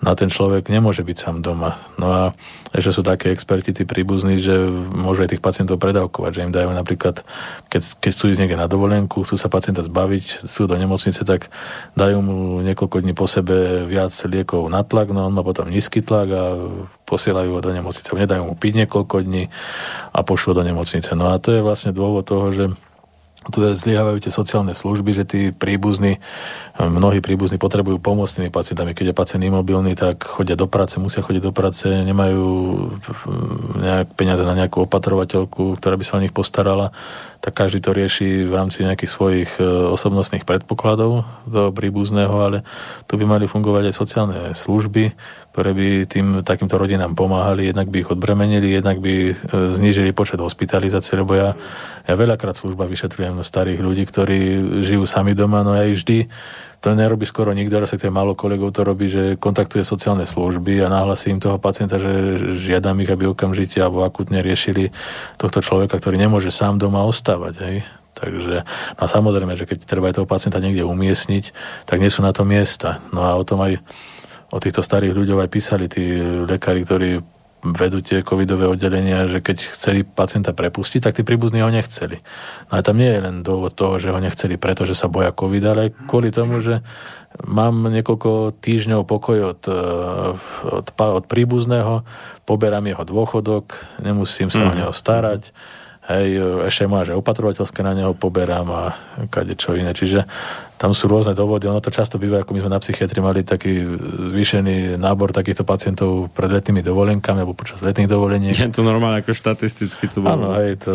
tak to je sila. Alebo cez zimu, mm. akože keď išli nejaké vianočné sviatky mm, a mhm, chceli mm. na chvíľu pokoj, tak uh, no a preto je tá psychiatria v tom zaujímavá, mm. že to nie je proste len o psychických poruchách, ale to je aj o mhm. manipuláciách, to je aj mhm, proste o klamstve, aj o zneužívaní, aj ono, keď niekto si vymýšľa, je napríklad na neurologickom oddelení a účelovo simuluje nejakú poruchu, Mm-hmm. Tak už keď tí neurologovia nič nenajdu a nevedia si rady, no tak vždy príde psychiatr. Akože my sme vždy tá posledná inštancia, na ktorú prenesú zodpovednosť a oni, oni, oni nechcú napísať, že ten človek simuluje, tak dajú to na nás, aby sme my napísali, že simuluje, aby, sme, aby ten človek neznašal nás. Mm-hmm. Že preto sú tí psychiatri takí neznašaní. no. Dobre, zahráme si znova.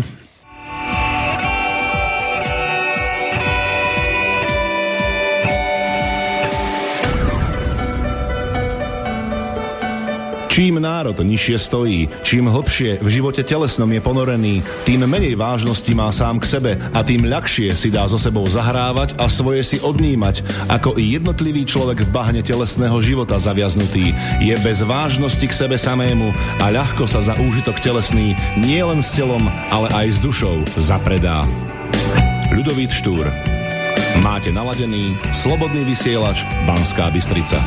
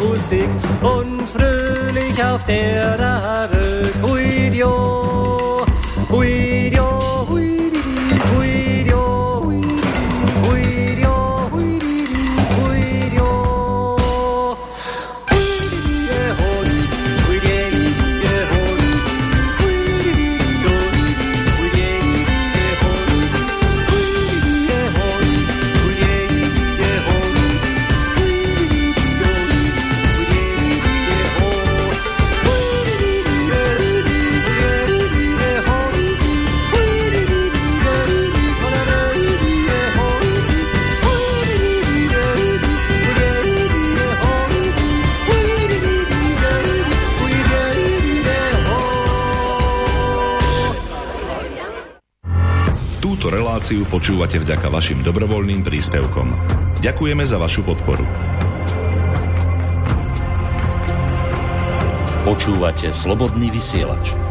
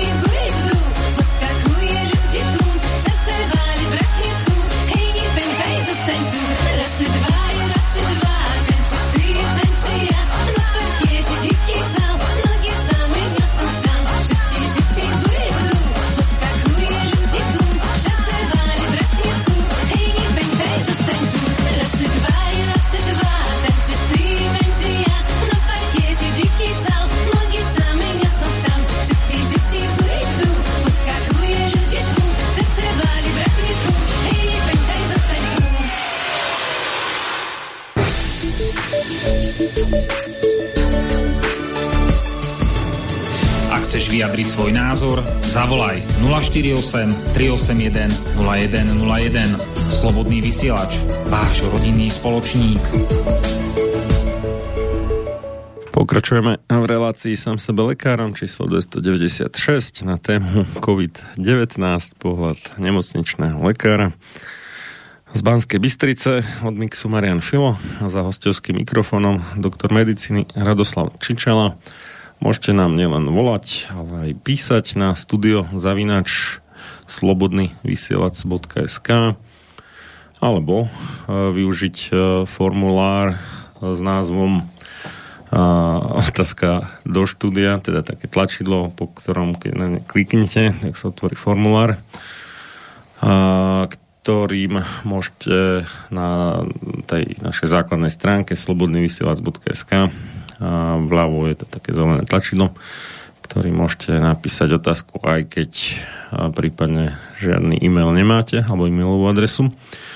No a kým sa tak teda nestane, tak sa budeme ďalej baviť s našim dnešným hostom o rôznych aspektoch tejto našej COVID diktatúry, COVID divadla, COVID hystérie a, a tak podobne.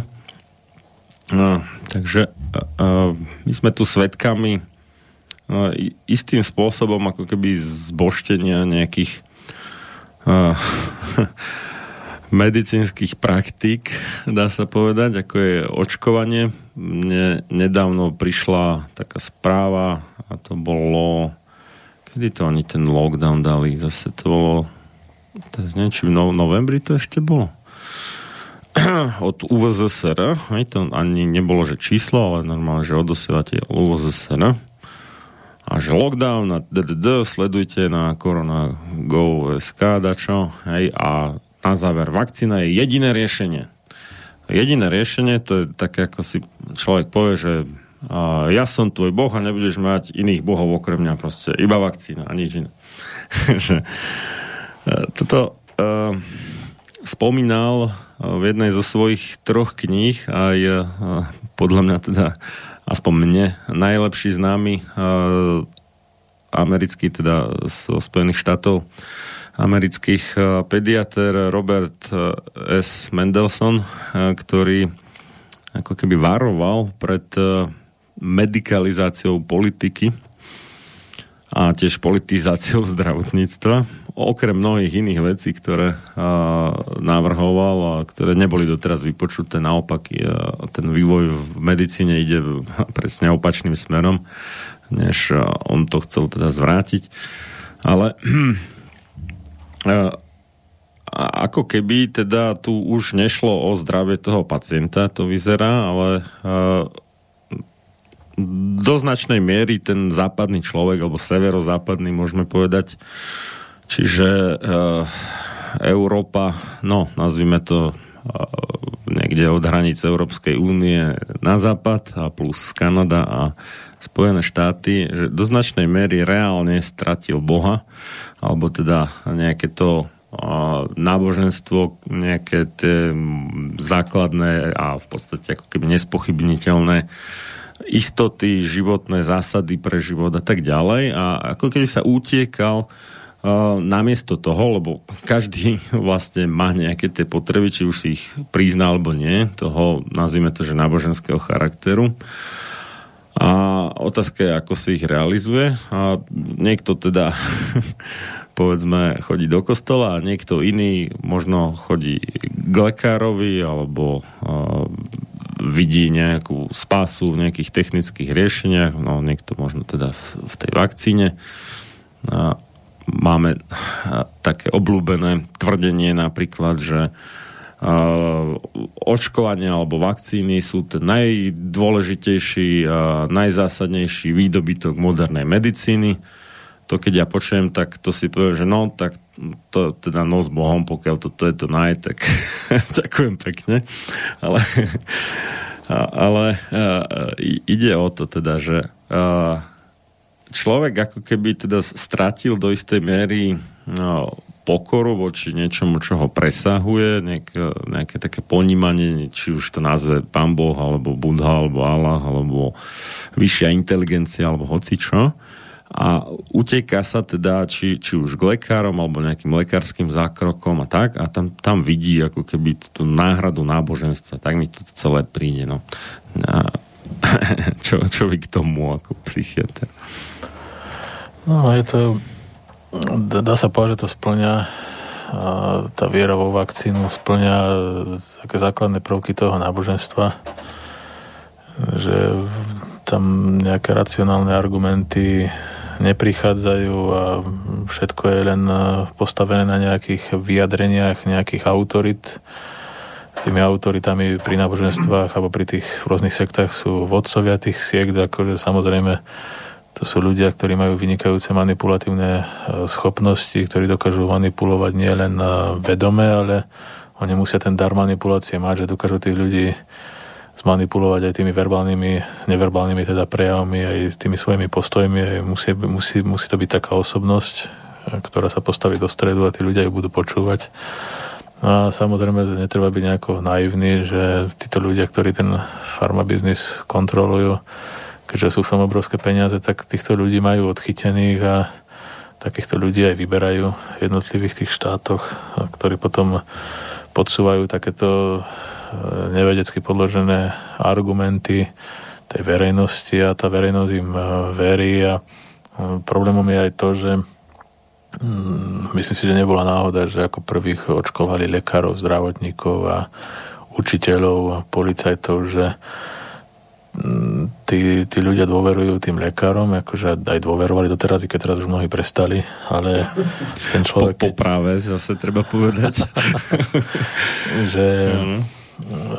že vlastne ten lekár, keď si to keď sa dal zaočkovať, tak e, samozrejme on už tej vakcíne musí dôverovať, lebo on už tú dôveru si vytvoril aj nevedome, lebo keby pripustil, že tá vakcína môže vyvolávať nejaké závažné vedľajšie účinky po rokoch, tak sám by pripustil, že on môže ochorieť. No a v rámci tých obranných mechanizmoch, ktoré chránia to jeho ego, to jeho ja, ktoré, si, ktoré sú zakonzervované v nás e, po tisícročia, tak on v rámci toho aj nevedome propaguje e, tú vakcínu, aby sa chránil, lebo vlastne on sa tým presvieča, že vlastne tým, že bol zaočkovaný, e, tým, že ho zaočkovali ešte, keď sa o tých vakcínach nič nevedelo, nevedelo, keď sa nevyskytovali tie vedľajšie účinky v takej miere, lebo medzi prvými, tak e, on tej vakcíne musí dôverovať, aby... No, oni, oni sa možno vyskytovali tie nežiaduce účinky, ale nebolo také povedomie o nich. Bo nebolo, keď nebolo tak veľa ľudí zaočkovaných, tak sa ano. nedostalo na verejnosť tak veľa tých negatívnych prípadov. Áno, no však tam ten no. Pfizer robil tú štúdiu na pár hmm. tisícov ľudí a navyše teraz sa odhalilo, že tam boli nejaké podvody tiež pri tej samotnej štúdii vykonávané. Aj čo som riešil tú štúdiu na deťoch, som pozeral. Tak boli... My tu máme taký ten kult odborníka. Ono, vyskytuje sa to aj v iných oblastiach, ale myslím, že v tej medicíne to úplne extrém, že že ako keby priznať, že milil som sa, to je niečo, čo neexistuje. Skrátka, že cez to, to ego, neviem, že každého, hej, ale veľké časti lekárov proste nejde, že to sa nedá, skrátka, alebo on je ten, ktorý je ako keby neumilný. Hej, že e, takto v podstate vnímajú aj e, tí um, príslušníci nejakého náboženského kultu, alebo teda uh, sekty, že ten vodca ich je neumilný, lebo on je ako keby zástupca pána Boha na zemi, alebo prorok, alebo čo, a cez neho prehovára pán Boh a pán Boh je neumilný, tak aj on musí byť neumilný, ako sprostredkovanie. To súvisí, keď si zoberiete tých lekárov, tak to súvisí aj s tým uh, nástupom na tú medicínu, že na strednej škole tí lekári to boli väčšinou takí ľudia z môjho, od môjho okolia, čo poznám, čo na medicínu, tak väčšinu času trávili učením, aby mali samé jednotky, čiže oni boli naučení prijímať informácie, ktoré niekto napísal a nemali priestory vyhodnocovať, overovať si tie informácie, že či proste e, táto, táto, tá, tento poznatok nevznikol nejakou manipuláciou nejakej farmafirmy, ktorá chcela nejaký liek predávať, ale to sa proste šíri e, v tých knižkách a tie informácie sú prijímané bez nejakého uvažovania. No samozrejme, že tie skúšky na medicíne to sa dá brať ako traumatické zážitky, lebo tam jedna kniha, my čo sme mali anatómiu, tak neviem, koľko to bolo, niekoľko 2000 stran a to človek mal na to niekoľko mesiacov, aby sa to naučil. No a samozrejme, ja som tiež zavidel mojim eh, kamarátom, ktorí si chodili hrať futbal, užívať a ja som musel 3 mesiace sedieť za knihou.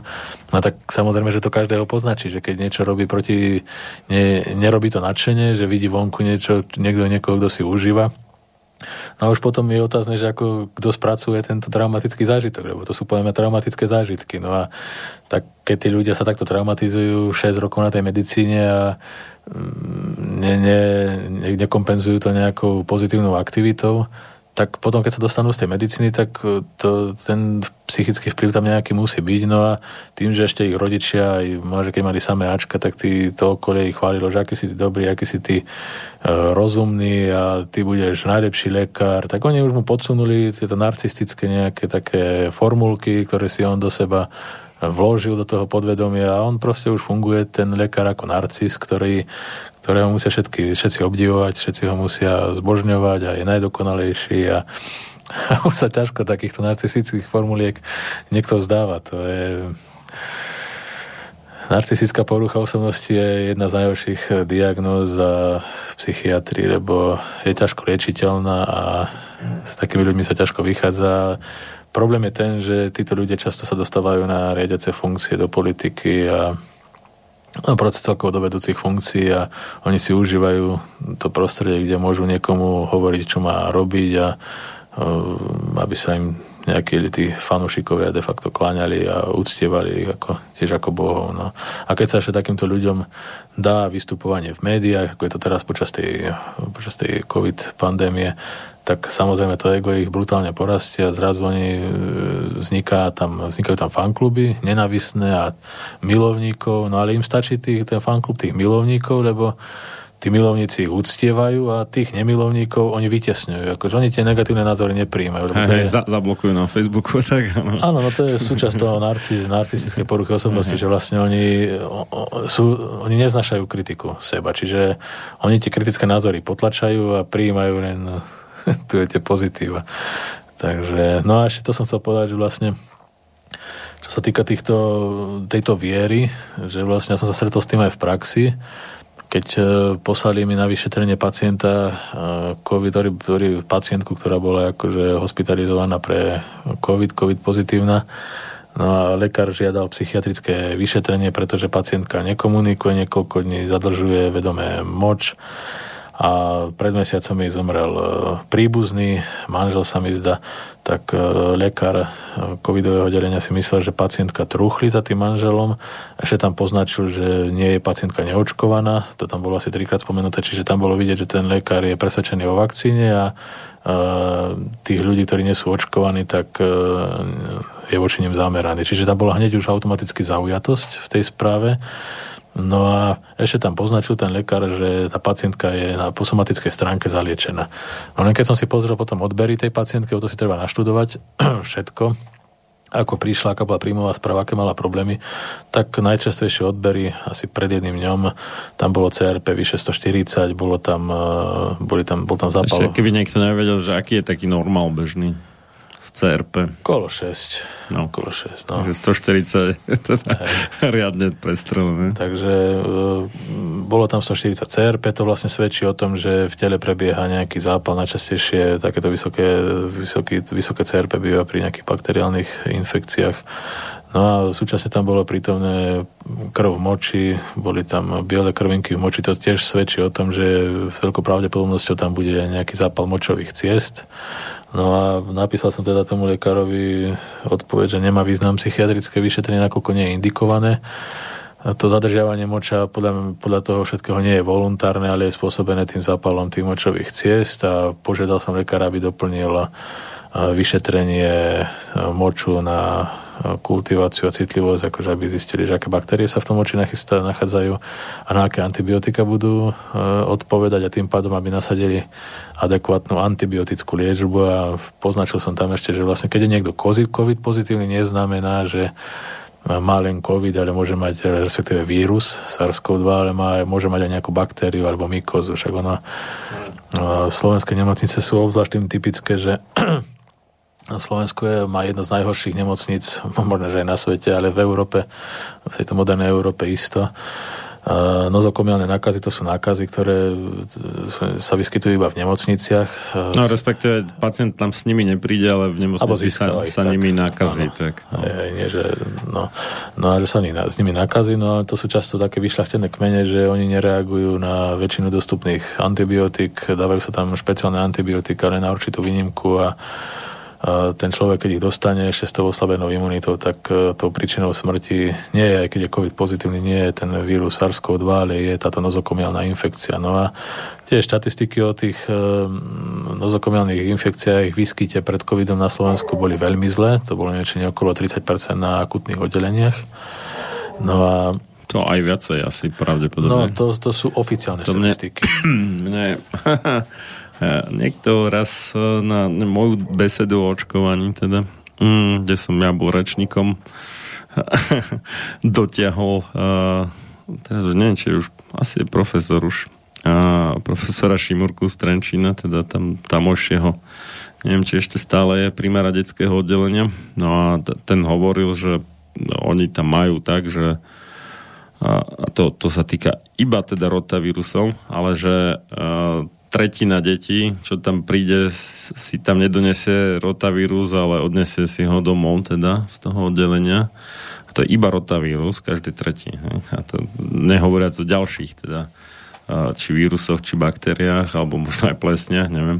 Áno, veď ono, ono sa to nediagnostikuje, to je, to, za to bolo Slovensko kritizované rôznymi takýmito inštitútmi, neviem, či to iné nekritizovalo pred covidom ešte slovenské nemocnice, že nerobia, nedostatočne hlásia tieto nozokomiálne nákazy. A čo viem, tak sa robia, hlavne sa zistujú baktérie, baktérie, ostatné mikroorganizmy, vo mnoho menšej miere a zase tam je ten problém, že jednak nie je často hlásiť, ten lekár má do svojej roboty a nehlasí to a tým, že tam tých lekárov málo a takisto aj toho ostatného personálu je málo, takže tie nákazy sa nehlasia a bolo týchto nákaz aj počas toho covidu veľa pacientov získalo, e, sa stalo pozitívnymi počas hospitalizácie, takže to bolo tiež také špecifikum. A ešte no hej, že vlastne ako ne, nedošli s covidom do nemocnice a s niečím úplne iným, no, hoci aj auto nehoda alebo čo, no, ale v nemocnici sa nakazili SARS-CoV-2 a mnohí z nich teda aj akože zomreli teda na buď SARS-CoV-2 alebo na zlú liečbu, či skôr teda príspenek do, do hrobu, lebo tam to, to, ako sa u nás akože teda lieči SARS-CoV-2 alebo teda COVID, tak to, to aj na dlhé romány asi, že čo všetko sa tam robí zle. Áno, veď už to svedčí o tom, že v tom Japonsku je 120 miliónov ľudí a na Slovensku je 5,5 milióna ľudí a my sme mali vyššiu umrtnosť ako Japonsko po skončení druhej vlny, takže a ešte navyše ďalšia vec je tá, že keď si človek zoberie kraje na Slovensku, tak e, najväčšiu umrtnosť na Slovensku bola v Trenčianskom kraji. A paradoxne Trenčianský kraj má na starosti župan, ak sa nemýlim, za smer SD a vlastne nemocnice, ktoré podpadajú pod tento Trenčianský kraj, tak e, v nich bola najvyššia umrtnosť. Že vlastne ono to nesúvisí.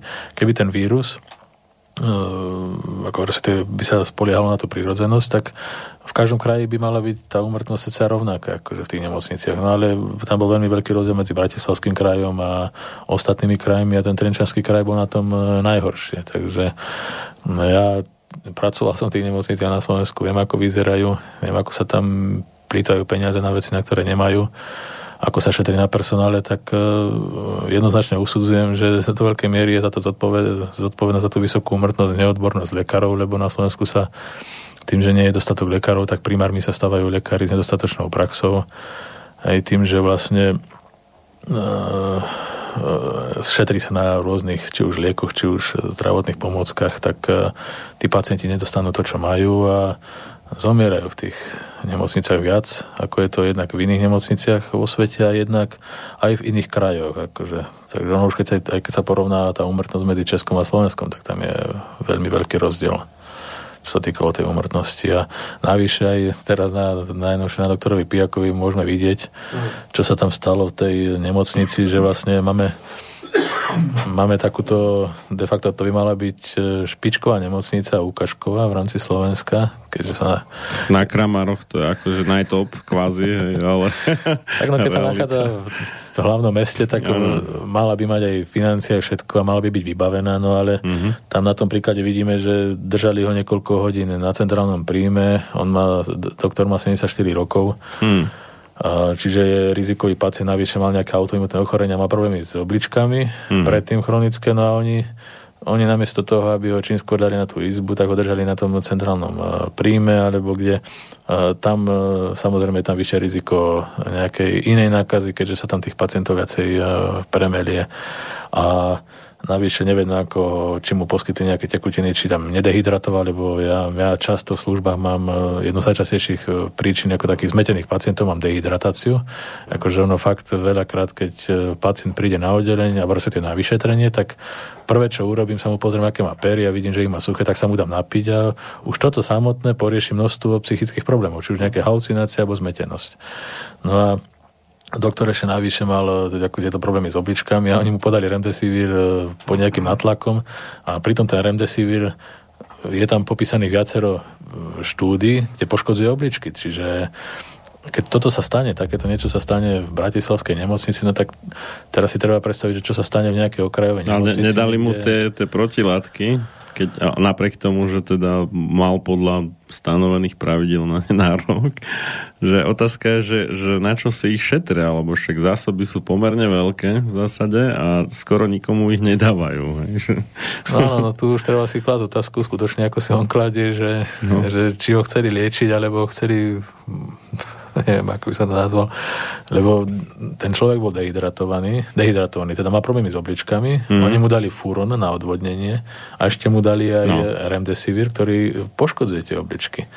A navyše opisoval to opakovanie, aké problémy tam na tom e, oddelení má. Nehovoriac o tom, že on ich tam provokoval e, tým, že vlastne zverejňoval rôzne štúdie, ktoré im neboli povoli. Ano. Kritizoval ich vyjadrenie, ako to bol jeden z mála doktorov, alebo respektíve doktor, ktorý asi jediný tak otvorene e, kritizoval týchto lekárov a tie ich postupy a on ich kritizoval na základe verejne dostupných zdrojov, odborných vedeckých prác, vysoko erudovaných a oni namiesto toho, aby nejako s ním argumentovali, tak ho zosmiešňovali na tých svojich uzavretých skupinách facebookových a posmievali sa s neho. Nehovoriac o tom. No tak to, to je podľa mňa taký základný unikový manéver, že nemám vecný logický argument, tak si začnem akože uťahovať alebo nejak inak dehonestovať uh, toho oponenta, ktorý tie argumenty má. A, a teda sa to ako odborne nazýva, že argumentum ad hominem. Čiže vlastne osobný útok to je, že namiesto vecného logického argumentu osobný útok, rozumej, ten, kto vedie ten osobný útok, že mu došli tie argumenty, že nemá čo by na to rozumného povedal a musí sa, lebo nemá ten argument, musí sa uchýliť k tým osobným útokom. A, a teda v podstate prehral ten slovný súboj de facto. Hej. Mm. No a v tomto je ako uh, doktor medicíny Michal Pijak uh, dosť uh, liška mazaná, lebo on na rozdiel od drvej väčšiny slovenských lekárov fakt, že číta hojne vedeckú literatúru v angličtine, aj prekladá teda niektoré tie zásadné články. By to sprístupnil tým, čo po anglicky, alebo tú lekárskú angličtinu teda až tak dobre nevedia alebo ak nie celé, tak aspoň nejaké zásadné časti a robí takú osvetu, ktorá ale nie je povoli tým v podstate nevzdelancom, a, alebo a, čo sa ani nechcú vzdelávať, lebo si myslia, že už pojedli všetku múdro sveta a teda nepotrebujú ďalšie vzdelávanie, lebo ako náhle už je človek dokonalý, tak už na tom nie je čo zlepšiť a tým pádom, keď si myslí, že je dokonalý, tak už sa ne, vlastne nepotrebuje vzdelávať. No, takže No a samozrejme tam um, ril do mnohých tých uh, televíznych tvári, ako doktor Sabaka a pár ďalších, takže teda obzvlášť Sabaka, toho si naozaj podával úplne exemplárne. takže uh, sa nedivím teda, že si vytvoril v rádoch tých uh, no, covidových lekárov dosť nepriateľom. A nie, že by teda nemal pravdu, lebo on, no možno až na pár drobností pravdu mal, ale uh, práve tým, že usvedčil zolži tých druhých a to samozrejme boli v podstate.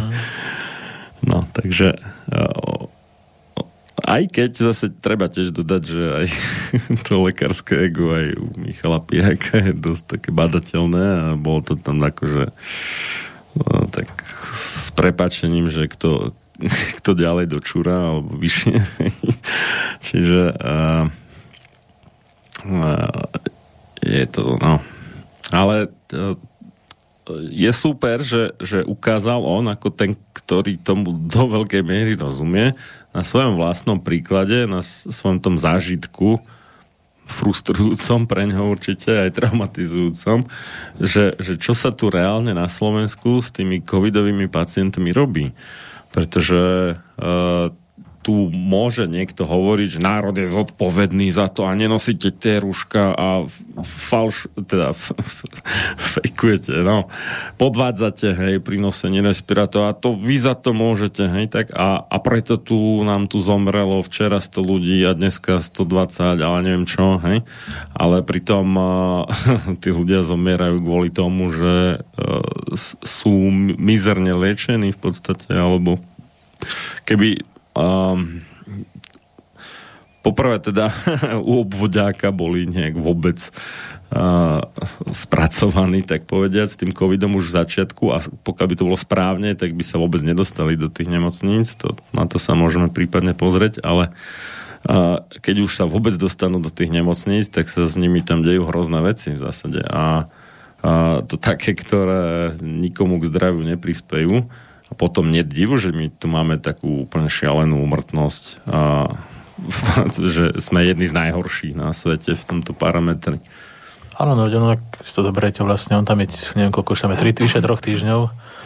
No a tie nozokomielne nákazy, e, riziko získania tej nozokomielky trvá s dĺžkou hospitalizácie. Čiže čím je človek dlhšie hospitalizovaný, tým má väčšiu šancu získať nozokomielnu nákazu. A, a znova je tu ten fakt, na ktorý všetci zabúdajú, nikto o ňom nehovorí, že Covidový pacient nie je štandardne hospitalizovaný týždeň, čo najkračšie, ako by mal, ako, ako je väčšina iných pacientov doteraz, ale je hospitalizovaný 4 až 6 týždňov. Čiže tam je obrovské riziko získania tej nozokomialnej nákazy ktorá nakoniec toho pacienta môže zabiť pri tej COVID pozitivite. A navyše doteraz sa nevie, ten remdesivir to je tiež liek, ktorý nie je dostatočne preskúmaný a navyše nie sú preskúmané tie kombinácie, ktoré sa používajú na tých covidových oddeleniach, rôzne kortikoidy, ktoré oslabujú tú imunitu a e, narúšajú jej správne fungovanie, takže nevie sa, čo to mm, s tými pacientami robí, nevie, ako, nevie sa, ako to ten organizmus oslabí a možno, že to urobí ten organizmus viac vnímavý na nejaké nozokomiálne nákazy. A teraz ešte ďalšia vec je tá, že tí covidoví pacienti, čo končia v tých nemocniciach, sú veľakrát starí ľudia, ktorí užívajú nie jeden liek, ale ich užívajú 15-20 liekov, takže tie lieky majú interakcie, už samo, same o sebe tie lieky medzi sebou e, vytvárajú vedľajšie účinky, ktoré, alebo respektíve symptómy, ktoré by bez tých liekov nemali. A teraz sa tam pridá ešte remdesivir, a nevie sa. Nevie sa, že ten remdesivir ako účinkuje, keď sa užíva 5 takýchto liekov, 5 takýchto liekov, 10 takýchto liekov. Či toho človeka nepoškodí tá kombinácia. No ten remdesivir sám o sebe možno, že ho nepoškodí, ale zrovna tá kombinácia s určitými liekmi ho môže poškodiť, lebo on má liekové interakcie. Pomerne výrazné ten remdesivir, takže... No, to je určite zaujímavý aspekt. No, dáme si ďalšiu prestávku a potom sa pozrieme na e-mail od Eriky.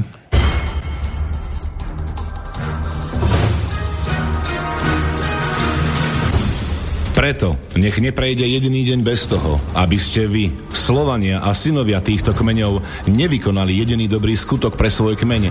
Obraňujte jeho právo, vzdelávajte ho a nestante sa nikdy služobníkmi jeho cudzích vládcov. Ľudovít Štúr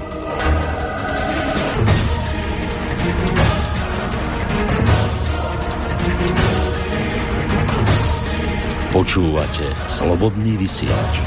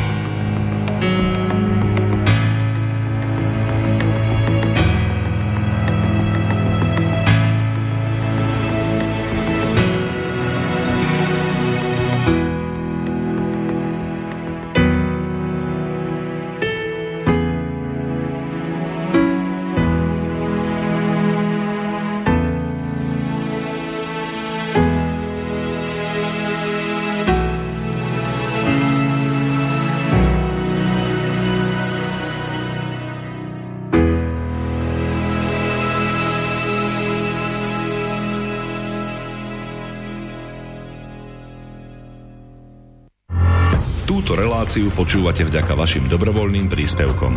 Ďakujeme za vašu podporu. Počúvate slobodný vysielač.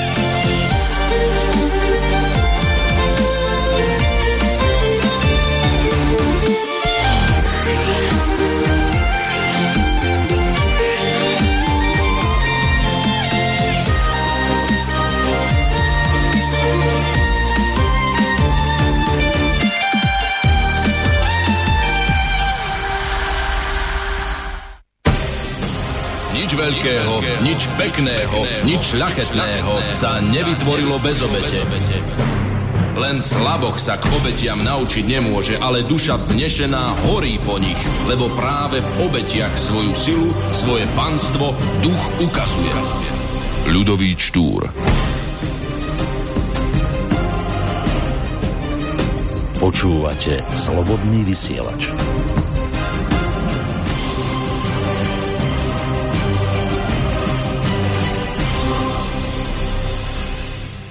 Vítajte v tretej hodine. Relácie, tretia a posledná teda, relácie sám sebe lekárom číslo 296 na tému COVID-19, pohľad nemocničného lekára z Banskej Bystrice od Mixu Marian Filo. A naproti sebe v štúdiu mám nášho dnešného hostia, doktora medicíny Radoslava Čičalu. Skôr než sa dostaneme k Erike, Kamil sa a pýta, teda, že dobrý deň, ospravedlňujem sa za technickú otázku mimo témy, ale môžete prosím povedať názov piesne, ktorú ste práve hrali počas prestávky. Klavírne solo bez vokalov, takže to nie je pieseň, ale skladba. Ďakujem za skvelú reláciu, výborne sa počúvate. Tak, ďakujeme za kompliment. Skladba bola od Jennifer Thomas, to je taká nejaká, teraz neviem, či, či americká, či kanadská, či jaká klavíristka. A bol to Pachel Belov Canon, teraz neviem, či D-dur, asi pravdepodobne. A teda od uh, skladateľa uh, vážnej hudby alebo klasickej hudby Johana Pachelbela.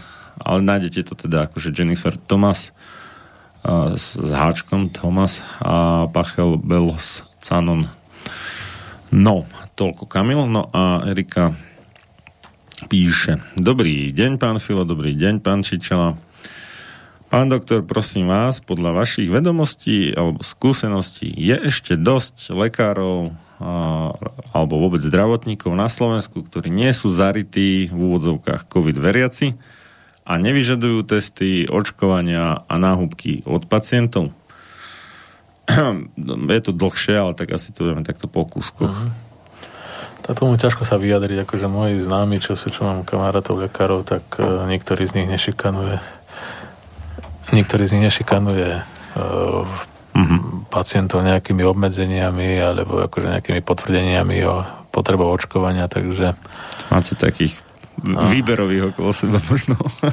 je to možné, tak rovnaký rovnakého si hľada. Akože ja tiež by som, ja nezaujímam, či je pacient očkovaný, či nie je očkovaný, alebo uh, pointa je tá, som začal robiť tiež tú medicínu kvôli tomu, že pacientovi chcem pomôcť a no, riešil som množstvo prípadov, riešil som pacientov, ktorí, paradoxne to môžem tiež spomenúť, to jednu pacientku som mal, ktorá pred 5 rokmi prišla ku nám na oddelenie na psychiatriu.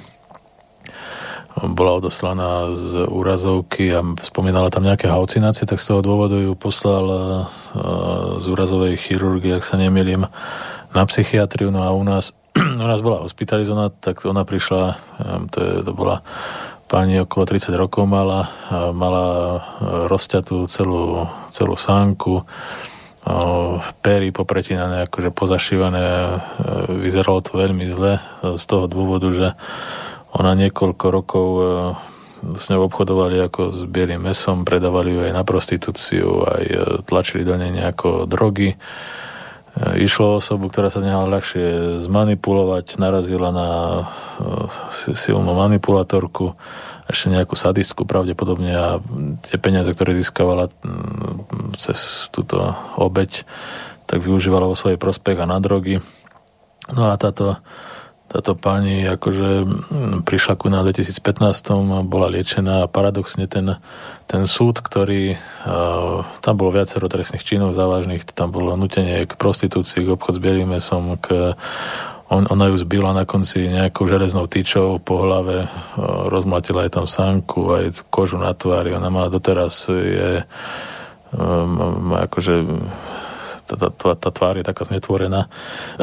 A to teraz vlastne, keď si to človek zoberie, aj nedávno mi písala, že uh, odložili znova súdne pojednávanie. Čiže ten súd sa ťahá od roku 2015 a doteraz uh, ona ako obeď uh, znáša následky, nebolo jej nič poskytnuté, žiadna náhrada ani za tie zdravotné výkony, ktoré na ne boli vykonané a tá ktorá ju týrala, nevie na čo s ňou vie. Či ja pravdepodobne bude zadržaná, ale celý ten proces sa odkladá navyše s týmto Uh, ona sa nehala oklamať tak, že zadlžila aj vlastných e, rodičov, cez nich e, tá, tá pachateľka brala peniaze uh, na tie drogy a za účelom toho, že ju klamala, takže to som sa povedať, že vlastne je to smutné, že tento COVID e, oddialil množstvo aj takýchto súdnych e, procesov.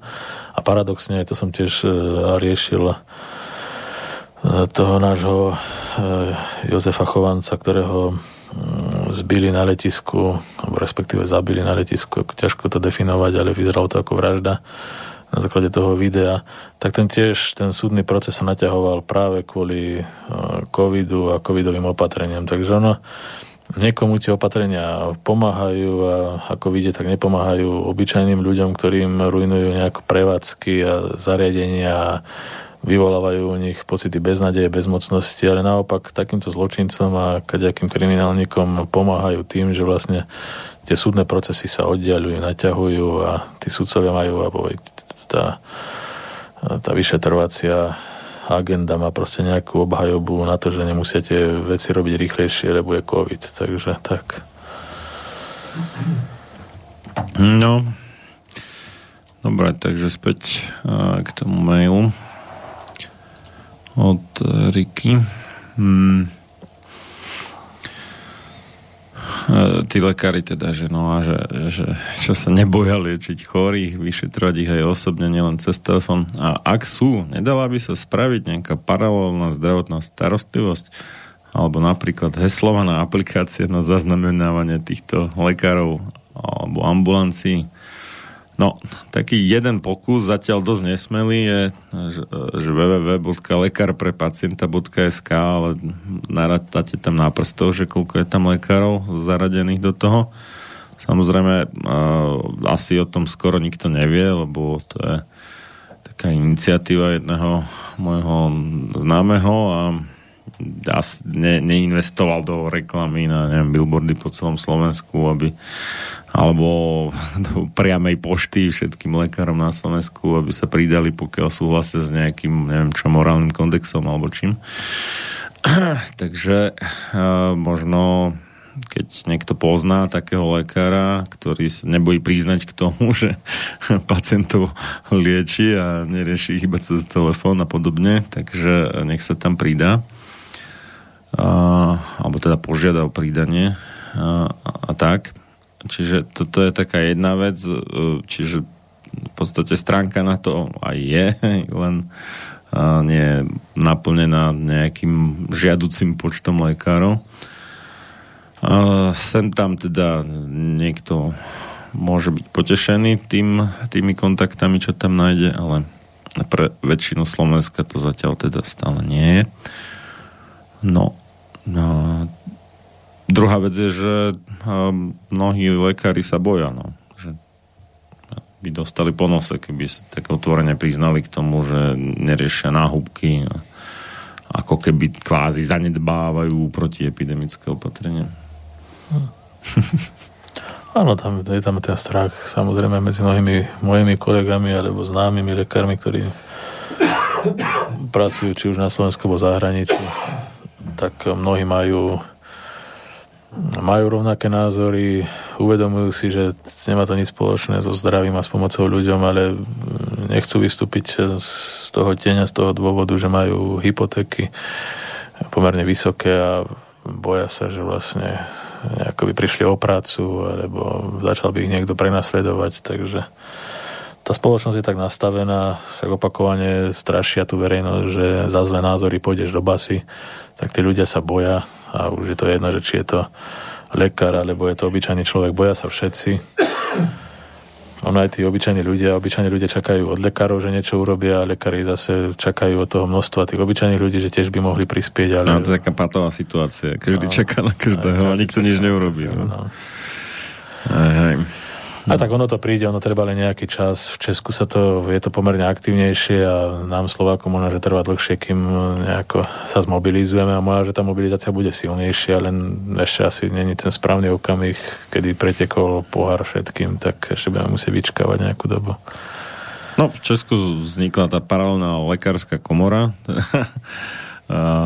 s účasťou známych mien ako treba Sonia Peková alebo Jan Hnizdil a pár ďalších, ktorí no, sa nebáli povedať si svoje na plné ústa ku covidu. Druhá vec je, že obvykle sú to lekári, čo sú buď akože úplne mimo systém alebo minimálne čiastočne mimo ten systém poisťovňami hradenej zdravotnej starostlivosti a teda nie sú až tak vydierateľní, no, jak tí, ktorí sú v tom celý ponorení a závisia na 100% od toho.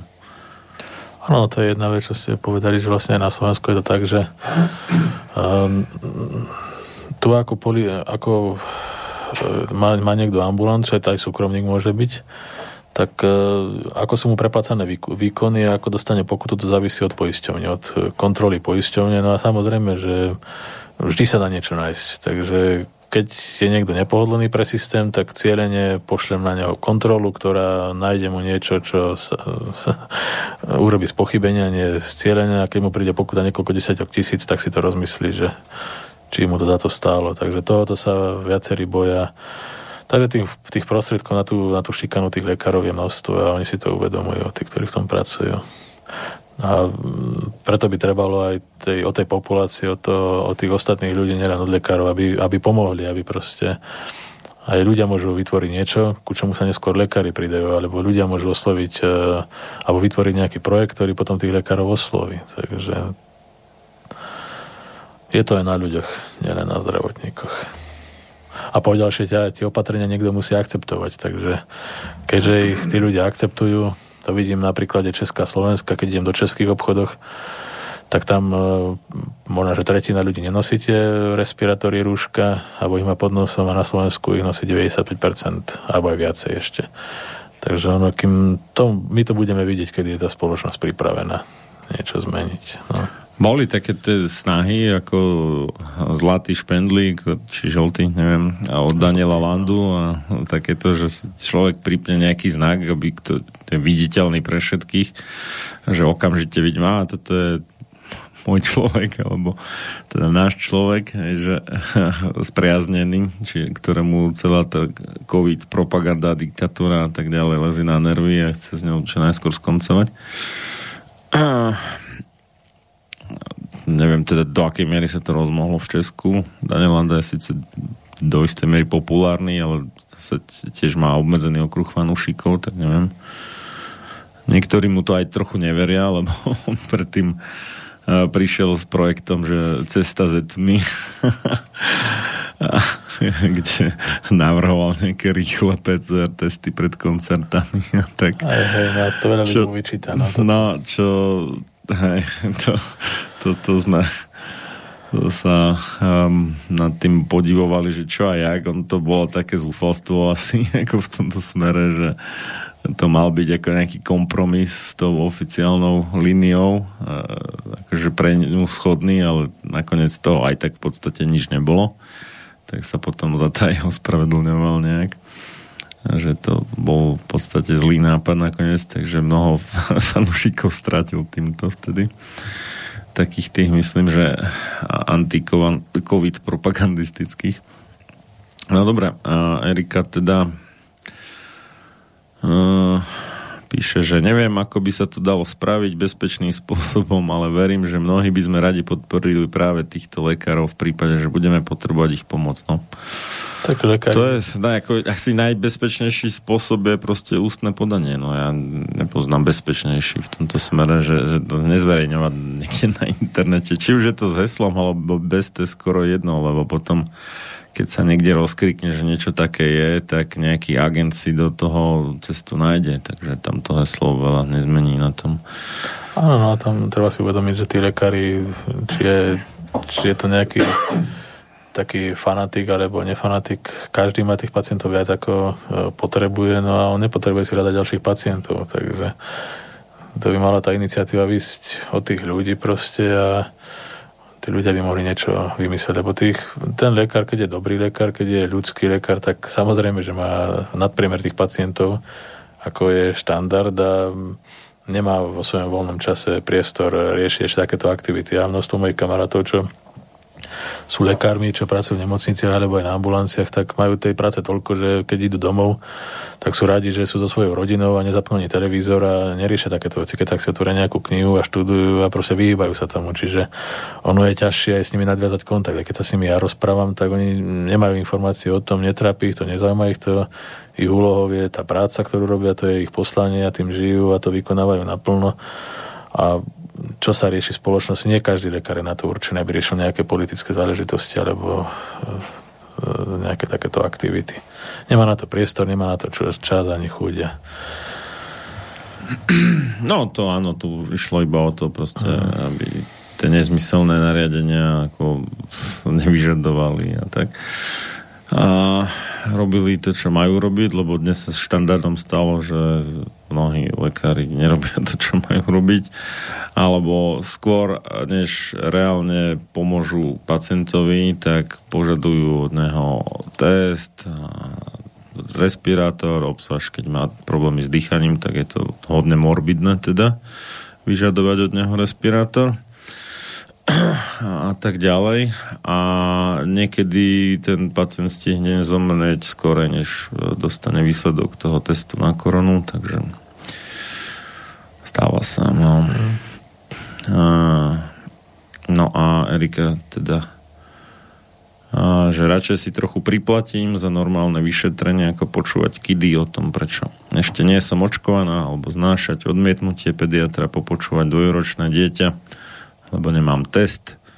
Vraj, to zrejme jej osobná skúsenosť. Vyskúšajte ešte šalviu a tymian. Ak by bolo horšie, choďte na pohotovosť. Pri takej starostlivosti sa nečudujem, že aj najmenší končia v nemocnici a s následkami long covidu. Ďakujem a prajem pekný deň a pevné zdravie, fyzické i duševné nám všetkým. No, je toľko. Erika ešte sa, srdiečko teda dala nakoniec. Ďakujeme. No, toto je taká tragédia, že každý rok sú čoraz vyššie odvody, aspoň pre teda živnostníkov, ale asi to teda platí aj ako minimálne odvody pre zamestnancov a tak do zdravotných poisťovní, čiže my by sme mohli kvázi očakávať, že platíme viacej, tak každý rok by sme mali dostať viacej od toho, ale v skutočnosti čoraz menej dostávame za čoraz viac peňazí. To nie je úplne dobrý deal. Ne? Všetko, Áno, všetko to súvisí s tým, že tá, tá populácia starne, však ono, tie predikcie boli práve na tieto roky 2020, že vlastne bude množstvo starých ľudí, že bude problém s vyplacaním dôchodkov a tých lekárov je v každom štáte málo, takže mm, navyše všetko sa modernizuje, to je taký, to je to je taký paradox, že mnohé nemocnice sa modernizujú, modernizujú sa informačné systémy, že vlastne sa dá, milióny sa naliejú do nejakého informačného systému, ktorý zabezpečí e, že cez tablet sa podávajú lieky, že nie je už písomná dokumentácia, ale elektronická dokumentácia. Samozrejme tým, že na Slovensku je väčšina tých e, lekárov a zdravotníkov vo vysokom veku, nad 50 na 60 rokov, tak samozrejme nemajú záujem prechádzať na takéto informatizácie a to si myslím, že to je tiež jeden z dôvodov, prečo mnoho lekárov odišlo do dôchodku, lebo nemali záujem e, sa učiť do nové technológie a, a radšej budú na to dôchodku. No a navyše investujú sa obrovské peniaze. Paradoxne to je jeden systém, ktorý povedzme, že vyrába jedna firma a platí za každá nemocnica, že jedna nemocnica dá, dá môže 5 miliónov, druhá 5 miliónov, čiže 10 nemocnic dajú daň 50 miliónov eur. Prečo takéto niečo neurobi štát? Že vlastne štát má nejakých svojich zamestnancov a urobí to môže za pár 100 tisíc eur, možno že ešte menej. Môže to v rámci aj tým lekárom na tých ambulanciách distribuovať. Môže to byť celé prepojené. A namiesto toho to robia súkromné firmy, nefunguje to dobre, pada to v mnohých e, nemocniciach, sú s tým proste problémy, zdržuje to prácu namiesto toho, aby ste vy venovali čas tomu pacientovi, vyšetrovali ho, tak musíte riešiť problémy s padom systému alebo s nejakými, ako sa to tam nádzuje, komplikovane. No a tie peniaze, ktoré by sa ušetrili, tak e, by sa mohli použiť na zvýšenie platu lekárov a sestram a tí by nemuseli odchádzať e, do zahraničia, aj do Česka, kde v Česku napríklad vychádzajú platy lekárov a sestierov minimálne o tretinu viacej. Sú tam rôzne náborové príspevky, že keď ide lekár do nejakej nemocnice v Česku, tak mu dajú nastupný plat, ako nastup, e, náborový príspevok mu dajú 5000 eur, 10 tisíc eur, poskytnú mu ubytovanie. Tak samozrejme, že keď ten lekár skončí na Slovensku a ide na nejaký pohovor do nejakej nemocnice, kde je nejaký starý ufrflaný človek na, v príjmovej miestnosti, fajči tam. No a tento človek má motivovať toho lekára, že tu máš 900 eur, budeš mať e, mesačne v čistom, e, budeš si platiť sám, musíš podpísať zmluvu na 5 rokov, že tu budeš 5 rokov robiť po e, špecializácii, čiže musíš sa zaviazať na 10 rokov. Tých 5 rokov budeš mať 930 eur, za nejakú službu 16 hodinovú budeš mať nejakých 60 eur. No tak ten lekár si to pozrie, akože nepríjemný človek na na, na tom nábore do tej práce, arogantný, ktorý tam je v tej nemocnici 20, vyše 20 rokov, vyhoretý. No a potom ide do Česka napríklad, v tom Česku je nová prerobená nemocnica, kde sú skoro všetky nemocnice prerobené. Je tam nejaký príjemný človek, ktorý je na to určený, ktorý má na to vzdelanie, na to, ako získať toho nového lekára poskytnú mu o tretinu vyšší plat, poskytnú mu žiadne viazanosti tam neexistujú, že 10 rokov sa musí zaviazať, to neprichádza do úvahy. Služby sú tam minimálne trikrát e, viacej zaplatené, no tak samozrejme každý človek by takto uvažoval, že by išiel tam, kde je lepšie. Takže aj toto je dôvod, prečo na Slovensku tí lekári odchádzajú a je to, je to problém toho systému. Akože ja som si to zažil, zažil som si to 7 rokov, som v tom v tom procese žil a videl som, ako sa prerábajú nemocnice, ako sa prerába nejaké oddelenie v hodnote 5 rodinných domov, alebo ako sa naopak šetrí, že ne, neurobi sa takéto vyšetrenie, lebo to stojí 50 centov, to je veľa, tak príde nariadenie od riaditeľa, že tieto vyšetrenia už nebudete takto robiť, lebo to stojí veľa peňazí, 50 centov je veľa ale že sa prerába nejaká nezmyselná alebo nezmyselná prerábka za niekoľko stoviek tisíc eur, alebo sa kúpe nejaký informačný systém predražený, ktorý neviem cez ko, pre akého kamaráta ide. Takže to väčšina lekárov, ktorí sú trošku chápaví, tak to vidia. No a sú, sú aj mnohí, ktorí to nechcú vidieť, ale to je možno, že v rámci ich nejakej seba ochrany, že nechcú sa znervozňovať ešte popri tej svojej práci, ktorej majú veľa. Takže, takže asi tak tomuto? No my no, vôbec máme, že jedna vec je teda nemocnice, ale druhá vec sú uh, tí obvodní. Či všeobecní lekári, či pre deti a dorast, alebo aj pre dospelých, že ich priemerný vek je už niekde okolo 60 rokov dnes. No, stúpa to stále a no. paradoxne ja som jedno, jedného lekára s, s, s diagnostikovanou demenciou ľahkou pracoval na obvode a vlastne bolo to v rámci toho, že rodina chcela proste inkasovať ešte peniaze, aby vydržal na tej ambulancii čo najdlhšie. Takže ono sú rôzne takéto... No ale to sa nedá nejako zistiť, že podmienka vykonávania lekárskej praxe nie je nejaké vyšetrenie intelektu, alebo že či ten človek netrpí demenciou. Takže kľudne v tých podmienkach človek s ľahkou demenciou môže ordinovať lieky a alebo po prípade, ako je na Slovensku zvykom, veľakrát to sestričky ordinujú za lekárov. To je taký paradox, že som to v blízkom okolí zažil, že mali problémy s dieťatom a volali, volali svojej e, lekárke detskej, no a zdvihla to sestrička, opísala, mamička opísala príznaky, aké má dieťa, No a sestrička po telefóne diagnostikovala nejaké vírusové ochorenie Takže to musela byť veľmi šikovná sestrička, ktorá toto dokáže. No a na, naordinovala tomu dieťaťu trifet. A ak sa nemýlim, tak tam v tom trifede sa nachádza pseudoefedrín, čo je vlastne prekurzor, z ktorého sa vyrába pervitín. Takže to je pomerne taký obľúbený liek, že vlastne tieto pri problémoch s dýchaním sa dávajú látky alebo respektíve lieky s obsahom toho pseudoefedrínu. A tam tiež treba byť opatrný pri užívaní týchto liekov. No. No to hm, v USA je také, že e, majú e, takú diagnozu, že ADHD, alebo teda sy- syndrom nedostatku pozornosti alebo hyperaktivity, alebo ochorenie. A na to tam dávajú, teraz rozmýšľam, jak sa to volalo. Mm. Áno, to sú na R, niečo. Ritalin. Ritalin, áno, ďakujem a že to, to je tiež v podstate návyková látka a mnohé tie decka to, to berú vyslovne ako drogu. Ako, že... Hej, ono vlastne je to derivát, ak sa nemýlim, týchto amfetamínov, vlastne z toho to nejako e, sa vytvára. Tak tie štúdie hovoria, že ten, tá závislosť je tam e, nízka, ale ako hovorím, ja som si tú, tú schopnosť alebo tú možnosť alebo respektíve tie návykové vlastnosti overil u tých ľudí v tej väznici, že mnohé neurologické lieky, akože na, na bolesť, čo je pre gabalín, tak sa zneužívajú kvôli tomu, že vyvolávajú eufóriu. Hej, alebo napríklad veľmi často veľmi veľký problém na Slovensku, ale v celom svete je užívanie benzodiazepinov.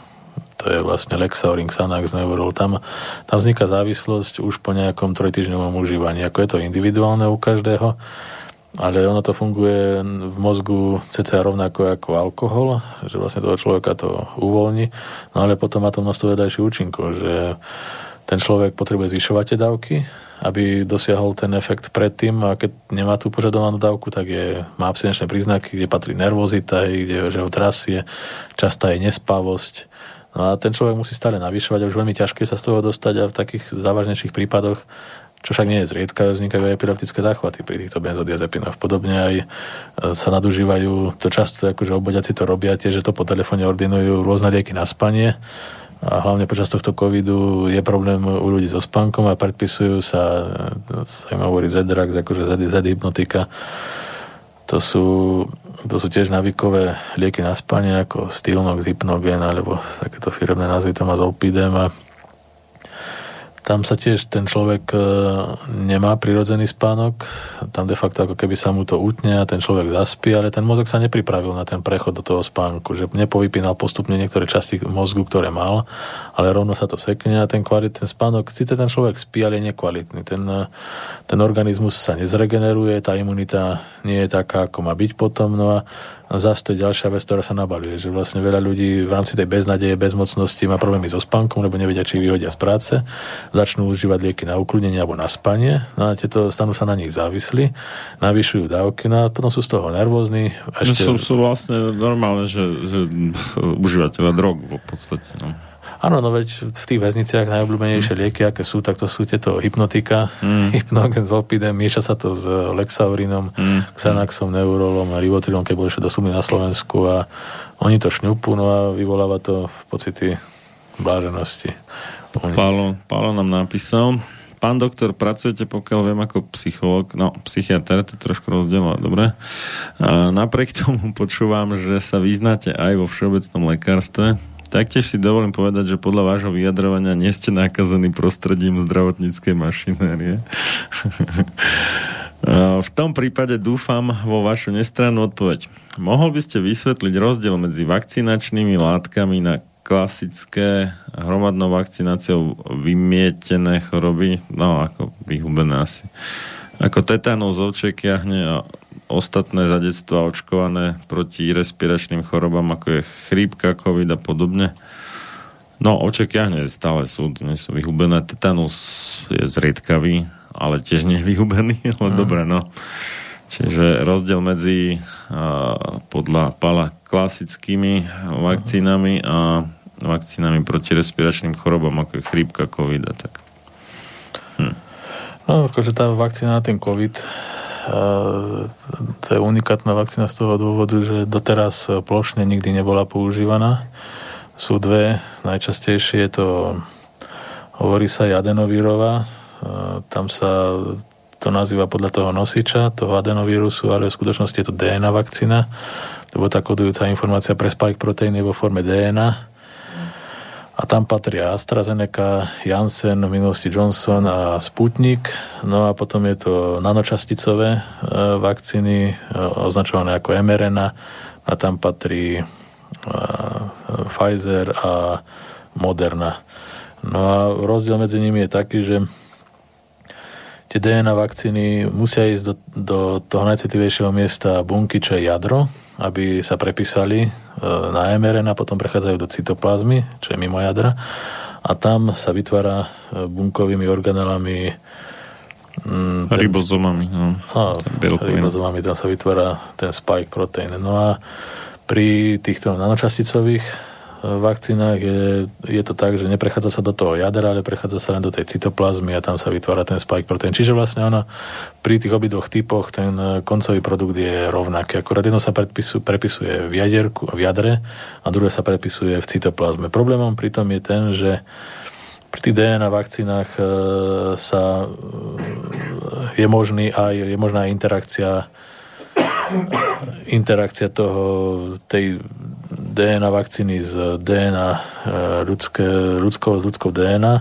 a v prípade mRNA vakcíny zase taký problém, že tam sú nanočasticové nosiče, ktoré by mali nosiť v nejakej, alebo niesť e, tú mRNA do tej cytoplazmy. No a ja tam vidím hlavný problém v tom, že vlastne v tom výrobnom procese, že ono na počítači sa nejako naťuká zloženie e, tej vakcíny, to, toho mRNA alebo toho DNA, toho spike proteínu, ale už potom, že či sa podarí vyrobiť úplne to, čo sa na tom počítači naťuká, to je jedna, jedna vec, lebo bolo viacero takých prípadov, že sa pomiešali rôzne vakcíny, alebo že tá vakcína obsahovala niečo, čo tam v tej vakcíne nemalo byť A navyše aj jedna štúdia e, vyšla, ktorá hovorí, že tým, že tie, tie, tá mRNA e, získa nejaký tvar, tak e, môže vyvolať prionozy v budúcnosti o niekoľko rokov alebo niekoľko desiatok rokov. Takže tie dlhodobé následky nie sú známe z toho dôvodu, že vakcíny tohto typu nikdy neboli používané na očkovanie u zdravých ľudí plošne. Akože oni sa v minulosti používali, tento proces mRNA Uh, mRNA sa používal na liečbu nejakých onkologických ochorení alebo nejakých ochorení, proste, ktoré, ktoré boli samozrejme v rámci klinického testovania. Takže my nevieme, uh, ako sa to prejaví na našej samotnej DNA, ako sa to prejaví na epigeneticky, ako sa to prejaví na našich potomkoch, lebo tá vakcína poďalšie v prípade toho uh, mRNA obsahuje niektoré bázy, ktoré má tak nie sú prirodzené, sú vytvorené človekom, takže to tiež sa nevie, ako bude telo na to reagovať, ako bude na to imunitný systém reagovať. A ja pozorujem aj, aj známi, čo sú tak e, pomerne často sa vyskytujú alergické prejavy, napríklad či už na koži to je, alebo uh, rôzne problémy u ľudí, ktorí mali nejaké autoimunitné ochorenie, tak došlo k zhoršeniu. A pomerne časté sú problémy s chôdzou, neurologické problémy. A je to zaujímavé, že e, vidieť tie príznaky, také, také, takéto zhoršenie, hlavne u tých ľudí, ktorí už mali nejaké ochorenie, že proste mali nejaký problém alebo mali nejakú oslabenú tú imunitu. Takže asi tak by som to... Chcem ešte to očkovanie proti chrypke, no Ono však neviem, ako dlho sa už očkuje proti chrípke, ale minimálne za 50 rokov, bude to aj viacej, teda možno 60-70. Chrípka stále nezmizla zo žiadnej krajiny, v ktorej sa proti nej očkuje. A, čiže to evidentne moc nefunguje. A minimálne nie teda v tom zmysle, že by sa podarilo nejak zničiť ako, ako druh biologický alebo niečo také. Palo tam ešte pokračuje, že nikdy som sa nezamýšľal nad účinnosťou vakcíny proti chrípke. Bolo mi jedno, či si ju dám alebo nie. Zarazilo ma však pred rokmi, že sestrička, inak vždy namosúrená, mi s úsmevom ponúkala protichrípkovú vakcínu. Aj som si ju teda nechal pichnúť. Následne som sa dozvedel vo svojej firme, že ju pre nás nakúpila firma a porozdávala našim obvodným lekárom. Žiadneho firmného lekára sme nemali. Niekto si dal tú prácu, aby všetci boli ochotní si dotyčných zamestnancov sami vyhľadať a aplikovať tú vakcínu. Pre ľudí podobných mne je to veľmi podozrivé. To sa udialo ešte kedysi pred 15 rokmi a zrejme sa na to použili naše peniaze z nášho firmného zamestnaneckého sociálneho fondu. Čo teda je už vysoko sofistikovaný spôsob marketingu? Je to tak, že e, celá mašinéria farma biznisu pokročila tak, že dokázala spôsobiť udalosti dnešných dní. No, to... Áno, my tiež akože sme boli ako lekári nabadaní k tomu, aby sme sa očkovali na chrípku. Ja som sa nikdy na chrípku neočkoval. Hmm. A bolo to presne takto, akože neviem, či nie v oktobri minulého roku. A že treba sa očkovať a ešte sa tak, e, tak manipulatívne to podsúvali, že tie vakcíny na chrypku nie sú, ale pritom ich bolo dostatok, čo mám informácie. No a... To je vždy, ten, však to je tá manipulácia, typu, že niečoho je nedostatok, tak si to radšej ako kúp, aj keby si to nepotreboval. Áno, Alebo čo, keď to raz budeš potrebovať možno. no a hovorí mi, akože, keď mi to ponúkali tú vakcínu, že treba sa trošku, že bude ľahší priebeh COVID. Že ja nepoznám žiadnu štúdiu, ktorá toto dokazuje a poďalšie, že prečo by som sa mal, keď ja nemám žiadne problémy takéto, hej, COVID. Tam sú naopak štúdie, ktoré hovoria o opaku, že tí očkovaní proti chrypke mali horší priebeh covidu. Mm. Alebo viac choreli na covid, alebo viac zomierali na covid. Áno, veď paradoxne, akože ľudí, čo mám vo svojom okolí, čo sa očkovali na covid tak mnohí priznávajú, že akože po rokoch boli prvýkrát chorí, akože a mali pomerne závažnejší hmm. priebeh a nikdy doteraz nemali, že by boli chorí, akože 10 rokov boli úplne zdraví a teraz ako sa očkovali, tak dostali ach, nebol tam COVID, COVID pozitivita nebola, dostali nejaké respiračné ochorenie, ale hmm. také, že ležali 2-3 dní v posteli, ťažko sa im dýchalo a Takže ono sa stále nevie, že ako reaguje na to ten imunitný, imunitný systém, aké to bude mať dopady na našu imunitu a obzvlášť, keď sa podávajú tie vakcíny opakovane, to tiež nie je dostatočne preskúmané, takže je to veľká neznáma. No, Paolo tu ešte teda upresnil, že otázku, že či je vôbec možné populáciu imunizovať proti respiračným chorobám. No, pokiaľ povie, že imunizovať, tak potom v princípe áno, tým, že to všetci prekonajú. Ale či očkovaním imunizovať, to už je iná otázka, tak podľa mňa moc nie. Teda. Ano, veď to Min, sú... minimálne nie, pokiaľ sú tie vakcíny injekčné. Mhm, ale tak to sú RNA vírusy a oni mutujú a vyskytujú sa sezónne ako pri chrypke. Tam ten vírus, e, je tam antigenový shift, antigenový drift, kedy po dvoch rokoch e, dochádza k menším zmenám a po štyroch rokoch dochádza k závažnejším zmenám a tí ľudia, ktorí pre, prekonali to, tak nejako to je, nie? Či... V priemere vravím, že to, to nie je akože vždy, že No, presne CCA, každé. No. takto sme sa Hej. to učili na výške, teda ak si to dobre pamätám. No a e, ten človek, keď prekonal, povedzme, že každý rok ten vírus e, tej, tej chrípky nejakej formy v sebe ten človek mal, mohol mať závažnejší pre- prejav, nemusel mať e, žiadny prejav, mohol si to telo s tým poradiť na slizniciach, no ale keď povedzme, že bola tá závažnejšia zmena toho vírusu tými mutáciami spôsobená, tak už sa to mohlo prejaviť u väčšej časti tej populácie. Takže ten vírus chrypky tu je skutočne 10 ročia, nepodarilo sa ho nejako vyhubiť ani to našou imunitou. On má tú schopnosť jej unikať a on bude unikať, to je jedno, či je to naša imunita, alebo to je vakcinačná imunita. No, ale očkovaniu v podstate viacej, pretože tým, že človek prekoná chrypku, tak tam pocvičí viacero zložiek imunity a Áno. ja aspoň, ja som nikdy nebol očkovaný proti chrípke a keď teraz je otázka, ale asi, asi to nemám to, to, čo kašlem chrípku, ale skôr nejaká bakteriálna vec súdia podľa kvality hlienov, ale dobre. A, že a, nemáva bežný človek, pokiaľ nie je vyslovene, že ako imunitne oslabený, chrypku každý rok, hej, alebo každý druhý, povedzme. Ako ozaj chrípku. No, nachladnutie a chrípka je rozdiel. To, aby sme si ujasnili, samozrejme. Ale e, že, že mm, chorobu z chrípkového vírusu, teda chrípku, že e, bežne môže mať človek, ja neviem, raz za 5, raz za 10 rokov, alebo tak.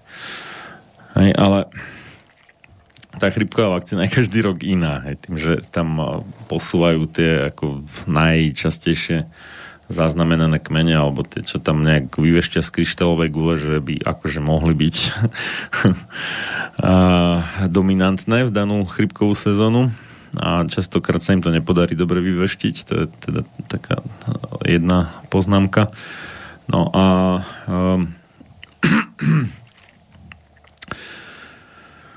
Uh, v tej vakcíne v podstate, uh, alebo vo väčšine dnes uh, u nás používaných vakcín, čo sú tie akože subjednotkové, čiže neobsahujú celý usmrtený nejak, alebo teda zneškodnený chrípkový vírus, ale nie len nejaké jeho časti a konkrétne to sú tie Hčka a NK, jak bývajú pri uh, type chrípkových vírusov uvedené čiže hemaglutinín a neuraminidáza nejakého konkrétnego typu číselka a ešte to, každé to číselko má ešte neviem koľko tisíc alebo desiatok tisíc po, podtypov a sú tam všelijaké tie rôzne kombinácie toho.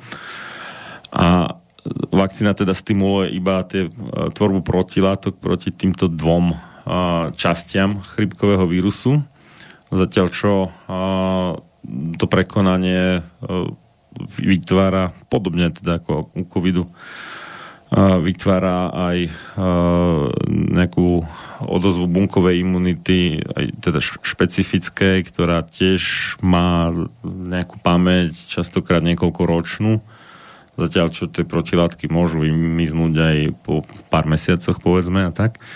Čiže stále tu platí v podstate všeobecné pravidlo, ktoré má veľmi málo výnimiek, že prekonanie tej choroby poskytuje oveľa robustnejšiu a trvalejšiu imunitu než a, očkovanie proti nej.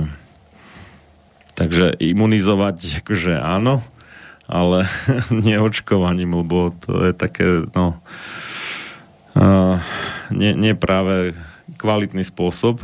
A druhá vec je, že pri prekonaní choroby e, nakoniec sa nastaví nejaká, alebo mala by sa v ideálnom prípade nejaká rovnováha v tom im, imunitnom systéme. E, zatiaľ čo tie vakcíny to jednostranne stimulujú a tú rovnováhu vychylujú, bez toho, že by bol nejaký mechanizmus, ako ju dostať späť.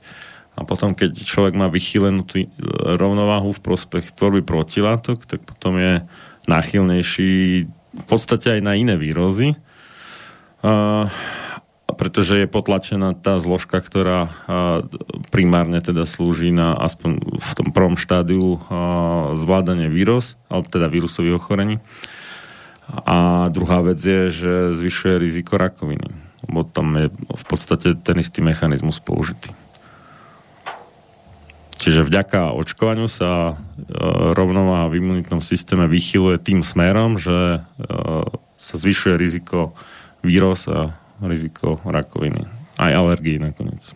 Áno, veď ono, na výške, že to bolo ani 10 rokov dozadu, sme sa učili, že ten imunitný systém nepoznáme, akože tam rôzne, rôzne fungovanie je len dedukované a sú to teórie, proste, ktoré sa nepotvrdili úplne nevie sa, ako ten imunitný systém medzi sebou komunikuje, sú tam proste nejaké molekuly, ktoré vyvolávajú rôzne, rôzne reakcie na rôznych miestach, na rôzne bunky.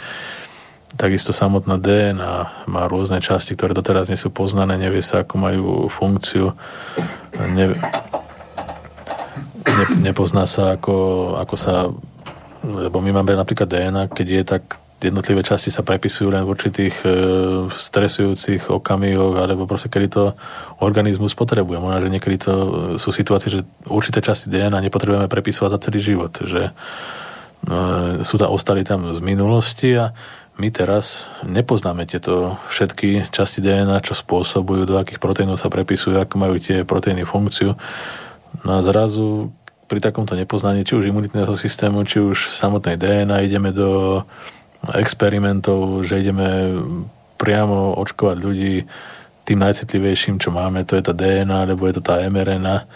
Takže už z toho nastáva veľa otázok, že doteraz sa to nikdy nerobilo ani v menšom meritku a zrazu príde mm, COVID a zrazu sa robí niečo, čo sa v živote nerobilo. Akože na tom najcitlivejšom tam, mieste bunky. Tam, tam je taká akože obhajoba toho u tých adenovírusových vakcín, že že však aj normálne to akýkoľvek vírus robí pri bežnej nákaze, či osýpkovi, či chrypkovi, či aký, že to isté tiež sa tam nejak vláme proste do jadra a tam prepíše teda DNA vírus, keď je reč o DNA vírusoch a prepíše sa tam teda tá DNA do RNA a niečo tam stvára a snaží sám seba poskladať na novo, prípadne tam uh, niečo ďalšie ešte vytvorí nad rámec svojej kopie a tak. Um, no len vtip je v tom, že u tých prírodných vírusov to máme za tie roky, 10 ročia pomerne dobre naštudované, vieme, čo sa dá od nich očakávať. A u tejto novinky je to neznáma, lebo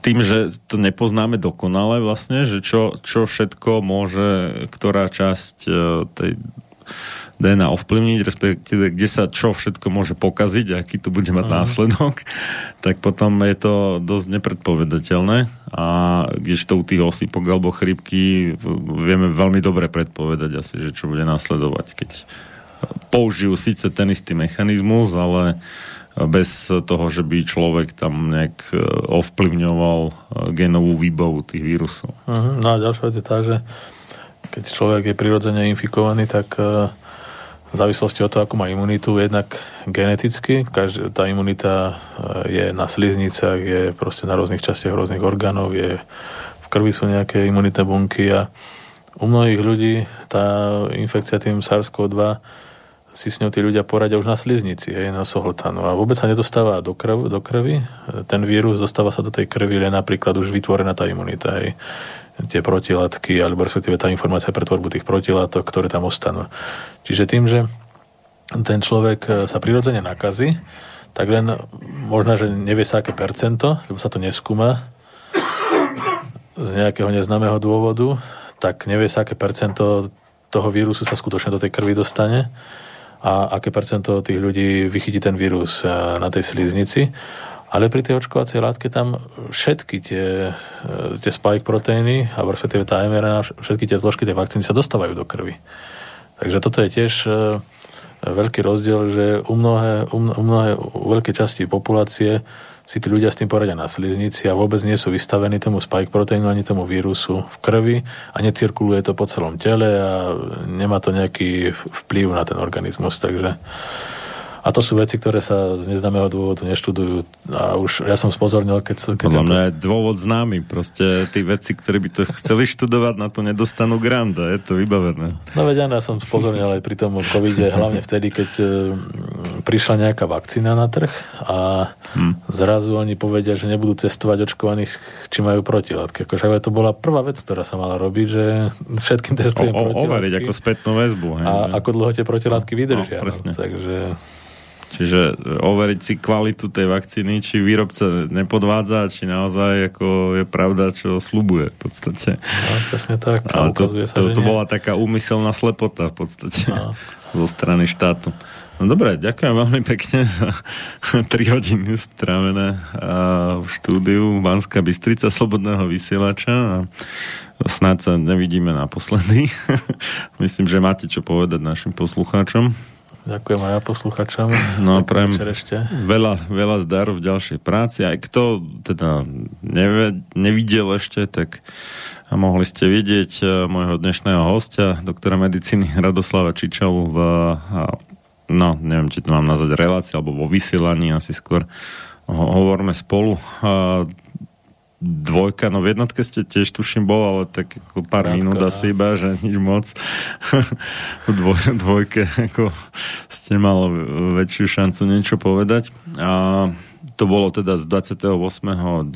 bola tá jednotka a dvojka 28.11. 2021. Hovoríme spolu o na stránke hovorme spolu.eu sú tie záznamy k videniu, takže a popri vás tam bolo množstvo iných zaujímavých hostí, takže toto môžeme vrelo odporučiť našim poslucháčom, ak sa s tým ešte neoboznámili, aby sa na to pozreli. No a veľa zdaru vám prajem vo vašej ďalšej práci a aj akože tak normálne, ale aj buditeľskej práci, ak to tak môžeme nazvať. Ďakujem. Tak, moje meno je Marian Filo a teším sa na skore počutie na druhý sviatok Vianočný, teda tak mi to vychádza ďalšia relácia, čiže 26.12.2021. Do skorého počutia. Táto relácia vznikla za podpory dobrovoľných príspevkov našich poslucháčov. I ty sa k ním môžeš pridať. Viac informácií nájdeš na www.slobodnyvysielac.sk Ďakujeme.